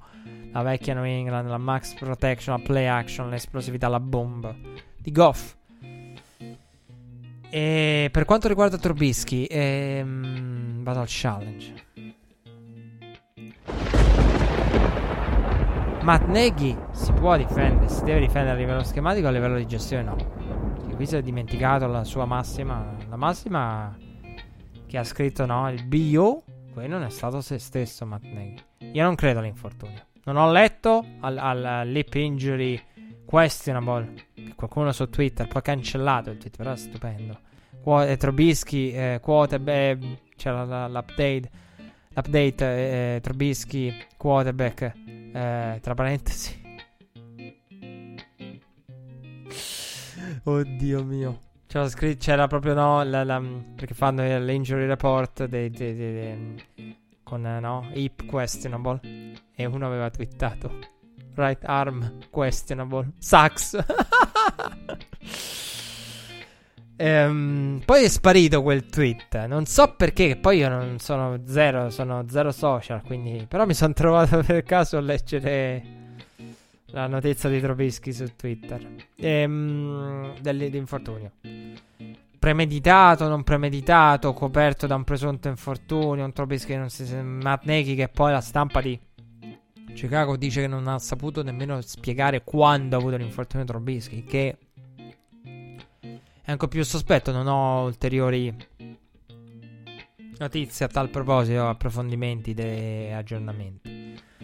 Eh, però ecco eh, Trubisky benciato nel finale per un Chase Daniel che, che cavolo ti cambia poi da sotto nello svantaggio un Trubisky benciato in una partita mandato in panca in una partita in cui lui non è nemmeno eh, il terzo problema principale dell'attacco nel senso che sono state chiamate discutibili, play calling, una Matt Nagy che si vede palesemente non ha fiducia in Trubisky, non ha fiducia nel running game, sulle brevi distanze, perché 3-1 si passa, perché non si ha fiducia sulle brevi distanze. Chicago che è una squadra che non ha la capacità non solo di muovere le catene, di, di generare cose, qualcosa in profondità, ma è anche una squadra che ha, fa fatica a tenere in vita il drive. Quello è il dramma vero. Per quello escono i free and out. No, arriva al terzo e corto e... ed è ogni volta un'impresa tenere in vita il drive. E non so, si rischia di perdere lo spogliatoio con una mossa del genere. Onestamente non ha senso. Cosa vuoi rappresentare, cosa vuoi comunicare in una partita del genere? Trobischi andava mandato in panchina, sì, ma settimane prima, al termine di altre prestazioni, non questa. Non questa. E, mm, e niente. Per quanto riguarda i Rams, eh, vincono una vittoria sporca, una vittoria brutta. E, e, poi c'è il futuro, e poi c'è Lamar nel Monday Night prossimo. E tanti auguri perché. Non so, serve un mezzo miracolo ai Rams. Anche se la difesa dei Rams è salita tanto di livello, però. Anche la difesa dei Ravens, quello è il problema. E poi la settimana si è chiusa con la partita del... Eh, mentre eh, Packers, Titans, Giants e Seahawks riposavano grazie al bye. Eh, la settimana si è chiusa con la vittoria dei eh, Kansas City Chiefs contro i Chargers. Una partita in cui una di quelle partite che vedi e dici un anno fa i Chiefs facevano il record no? contro i Rams la partita e non sono più quei Chiefs lì cioè un di distanza possiamo dire sono lontani parenti di quei Chiefs. Monza 182 yard eh, intercettato con un primo intercetto ingenuo tra l'altro di, Ma- di Mahomes. D'altra parte riversa con 4 intercetti e brutti con un intercetto di, di pessima di scelta su quello di, di Tyron Matthew. Per me quello nel finale è un underthrow. In diretta parlavamo di, di di... non l'ho rivisto, l'ho visto solo in live una volta. Però per me quello è anche il braccio che non arriva dove dovrebbe, eh. non è solo lì, non, non, è la lettura, lì è Philip Rivers che voleva eh, mandarla al di là, sopra il, il defensive back, invece non ci è riuscito. Eh, però tanti intercetti per Rivers, decisioni oltre che chiari segni di, di, di vecchiaia. Eh, per i Chiefs non, non, non, una vittoria straordinaria con quell'intercetto poi di Sorensen a, a, chiudere i conti. I Chargers hanno avuto quell'ultimo, quell'ultimo drive e sono rimasti in vita, hanno sprecato tante opportunità. Eh, hanno sbagliato anche il field goal con Badgley. E, ehm, sono riusciti a rimanere in vita. Una partita, diciamo, gi- giocata, giocata abbastanza male da entrambe le squadre. Eh. Quello, quello mi viene in mente. Turnover contro turnover. Eh, sprechi. Una di quelle partite che tu dici non è ben giocata. Ehm, in questo senso, che diverso. Secondo me, ecco, pensando al Monday night precedente, uno, sì, molti hanno detto, eh, non è ben giocata quella tra Seahawks e Niners. Quella è più merito della difesa. Questa qui c'è un po' più di. L'essere sloppy, come direbbero eh, in America. Più distrazione, errore, ingenuità, cavolate. Perché non ci sono. Tu dici wow, che giocata, che, che partita devastante. Già di Von Clowny. Eh, no, ci sono letture sbagliate, imprecisioni, mm, situazioni in cui alcuni giocatori sono stati graziati. Mi viene in mente anche McCoy che ha messo la palla a terra e non sorprende più nessuno. Comunque, eh, ha vinto la squadra che doveva vincere con, nel modo e nello scarto che probabilmente rappresenta di più Chiefs e Chargers in questo momento. Poi vabbè, l'ambiente, giocare in Messico è sempre, bisogna sempre considerare l'altitudine, la, la, lo stadio, il terreno, tutto quanto, eh. non è una partita non è una partita come le altre.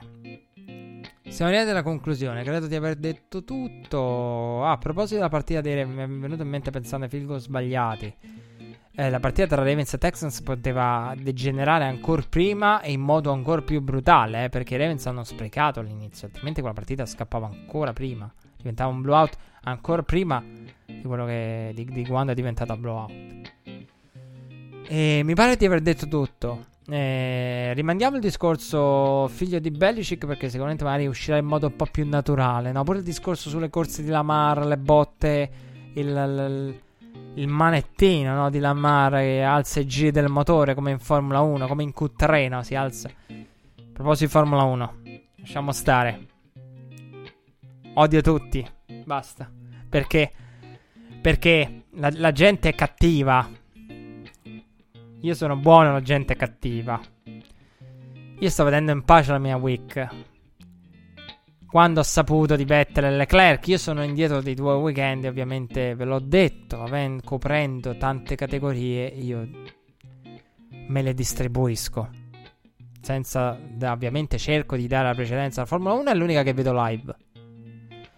Le altre recupero Formula 2, Formula 3, Formula E, WEC, spezzetto perché WEC per sua natura devi spezzettare una 24 ore di Le Mans. Però ehm, quindi mi capita di essere indietro e nelle altre categorie non lo accusi perché non è che te, nella Formula 1 appena disgraziatamente apri un social o un sito di notizie ti ritrovi sbattuto in faccia l'incidente tra Vettel e Leclerc Nonostante tutto, io mi voglio anche male. Perché io voglio, cioè, mi, mi, mi, abbasso la qualità della vita ogni volta che vedo i commenti Formula 1. Me l'hanno detto tutti dell'ambiente. Mi hanno detto non guardare i commenti. Un mio amico ingegnere con cui parlo sempre eh, mi dice sempre perché li guardi. Cioè, nel senso, se, se, se, se ti fanno stare male, perché li guardi? è più forte di me. Ho la tentazione di andare a leggere i commenti di Formula 1. Ho letto anche questa settimana delle cose che mi fanno, mi fanno diminuire la fiducia nel mondo. Vi dico solo questo, vi, vi, vi, visto che io non, ho, non, so, non conosco il contesto. Il contesto deve essere oggetto quando si, valuta di, si valutano i piloti. Deve, deve essere sempre oggetto di come si è comportato se anche magari un pilota fa un sorpasso aggressivo e gli riesce, bisogna vedere quante volte fa una mossa così aggressiva. È un trend che rivela qualcosa di negativo. È un pilota di giudizio e quindi magari quella mossa la fa con cognizione di causa. Quindi vai a prendere tutta una storia anche quando vai a valutare la racecraft. E a volte, eh, ironia della sorte, se vedi un giovane pilota che si fa, fa un gran sorpasso e la volta dopo lo vedi stare dietro senza attaccare, spesso viene. è una cosa positiva. Non è detto che sia una cosa negativa perché ti fa dire quel pilota ha giudizio. Quindi magari in quella gara non ha pensato e non ha avuto la, l'opportunità giusta per il sorpasso e non ha voluto rischiare niente. Ecco perché si è fatto X giri dietro l'altro. Quello non è detto che si debba essere vista come una cosa negativa. In sede di valutazione sì, non si valuta mai l'esito, si valutano le scelte. Allora io vi dico questo. Pilota A Sebastian Vettel.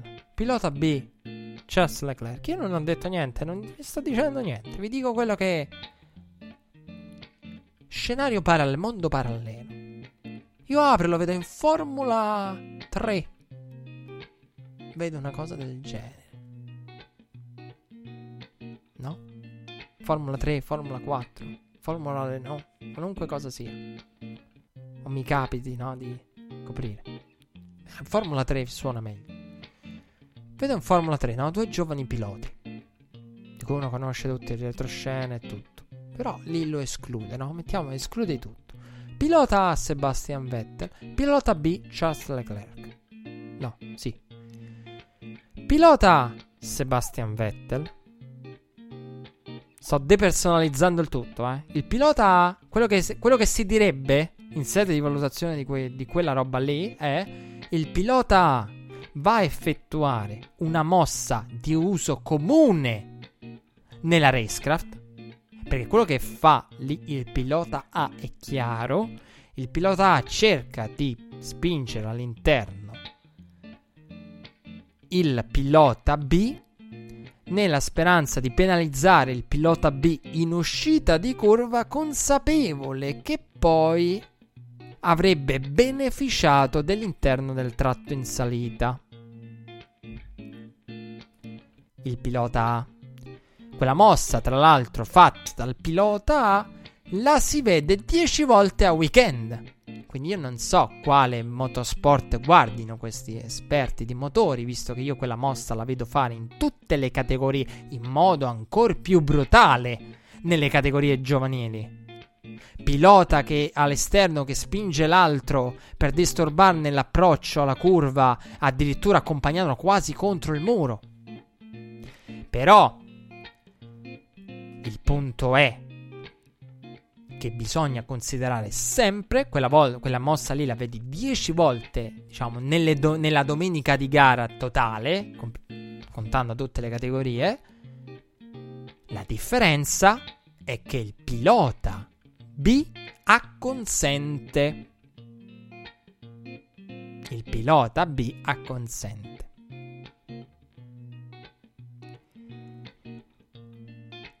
questa è una cosa che la gente che analizza la Formula 1, anche i grandi giornalisti che raccontano la Formula 1 dai tempi, dalla notte dei tempi, si perdono. La Racecraft ha sempre una percentuale. Sempre una percentuale. Se tu metti il tuo sorpasso nelle mani dell'altro, non è un buon sorpasso in sede di valutazione e la mancanza di, co- di special awareness dell'altro che ti butta fuori in un sorpasso va imputata a te nel momento in cui tu rendi quel fattore determinante dell'esito del sorpasso della gara tu e dell'altro. Quindi, per farla breve, Rascas, Erpin, quei sorpassi folli nei circuiti cittadini non sono grandi sorpassi in sede di valutazione. Siete scioccati? Non sono grandi sorpassi. Perché? Perché io ho visto tutta, no? Quello che vedi nei, nei circuiti cittadini in generale. Formula 1, Leclerc, Grosjean, o chi era? Hulkenberg, a Monaco, Rascas all'interno, no? Una volta finisce bene, una volta finisce male. Cosa cambia? L'altro. Cambia l'altro. Quelle non sono bei sorpassi. In circuito cittadino impone un certo tipo di sorpassi. Perché tu ovviamente imponi un certo tipo di sorpassi perché non avrai mai il sorpasso pulito in cui non ti affidi alla correttezza, al buonsenso e alla capacità dell'altro. Però quello è un grande sorpasso e grazie al cielo il mondo dell'automobilismo è fatto anche di, oltre a urlatori, ah che grande sorpasso, consentito dall'altro, ci sarebbe tra parentesi grosso quanto una casa. C'è anche qualche ex pilota che usa la testa e come disse Johnny Herbert a Monaco, Luca Ghiotto e Tatiana Calderon si incastrano.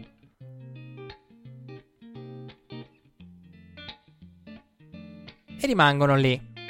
Qual è la differenza tra Calderon, la, la, quella sequenza tra, di Luca Ghiotta e Tatiana Calderon in Formula 2 e il sorpasso di Leclerc ai danni di Norris in gara? Norris acconsente! Perché come dice Johnny Herbert, certi sorpassi in alcuni punti di alcuni circuiti, se l'altro non vuole, finisce la gara sia sua che tua. Ma questo quando, la, questo, l, quando si deve urlare al grande sorpasso non lo si tiene in conto. Quindi, pilota A fa una mossa comune che di solito è consentita dal pilota B e che vedi 10 volte per weekend di gara. In questo caso il pilota B non la consente. Quindi, quella mossa lì, essendo una mossa che mette tutto nelle mani del pilota B, è chiaro che non è buona per il pilota A. Il pilota A fa una mossa che si affida all'altro, in negativo. Quindi è responsabile al 100% o comunque vicino al 100%, una percentuale molto ampia, quindi 50% di responsabilità tra pilota A e pilota B, sono cavolate. Quella è una mossa in cui lui si affida all'altro, l'altro non la seconda.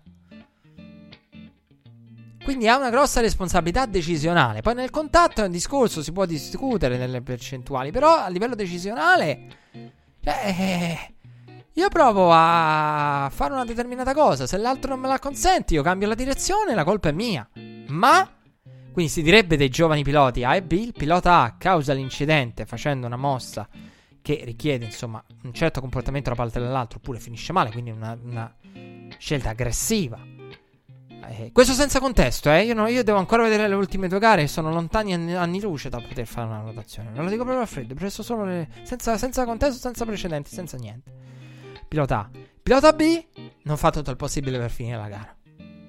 Questo è quello che si direbbe di, di due piloti giovani. Pilota A responsabile, pilota B non responsabile in fase decisionale, ma non fa tutto il possibile. Anzi, è lontano dal fare il tutto il possibile per finire la gara. Questo è.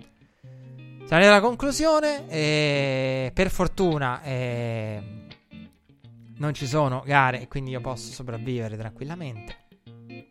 Però ecco, purtroppo mi ritrovo catapultato in con la gente che mi scrive, non sto vedendo. e mi fa, mi fa, sto vedendo in quel momento l'NFL, la Formula 1, sto indietro, sto tre gran premi indietro, cosa mi vedo in diretta? Sto devo recuperare tutte le sessioni, andare alla stagione. Comunque, vabbè. Chiudiamo, va, appuntamento alla prossima. Oggi siamo andati lunghi, però c'era l'excursus Kaepernick da fare. Alla prossima. To the end zone, and it's intercepted at the three-yard line. Gilmore jumps up and grabs it. Miami running around, circling. Oh, look out!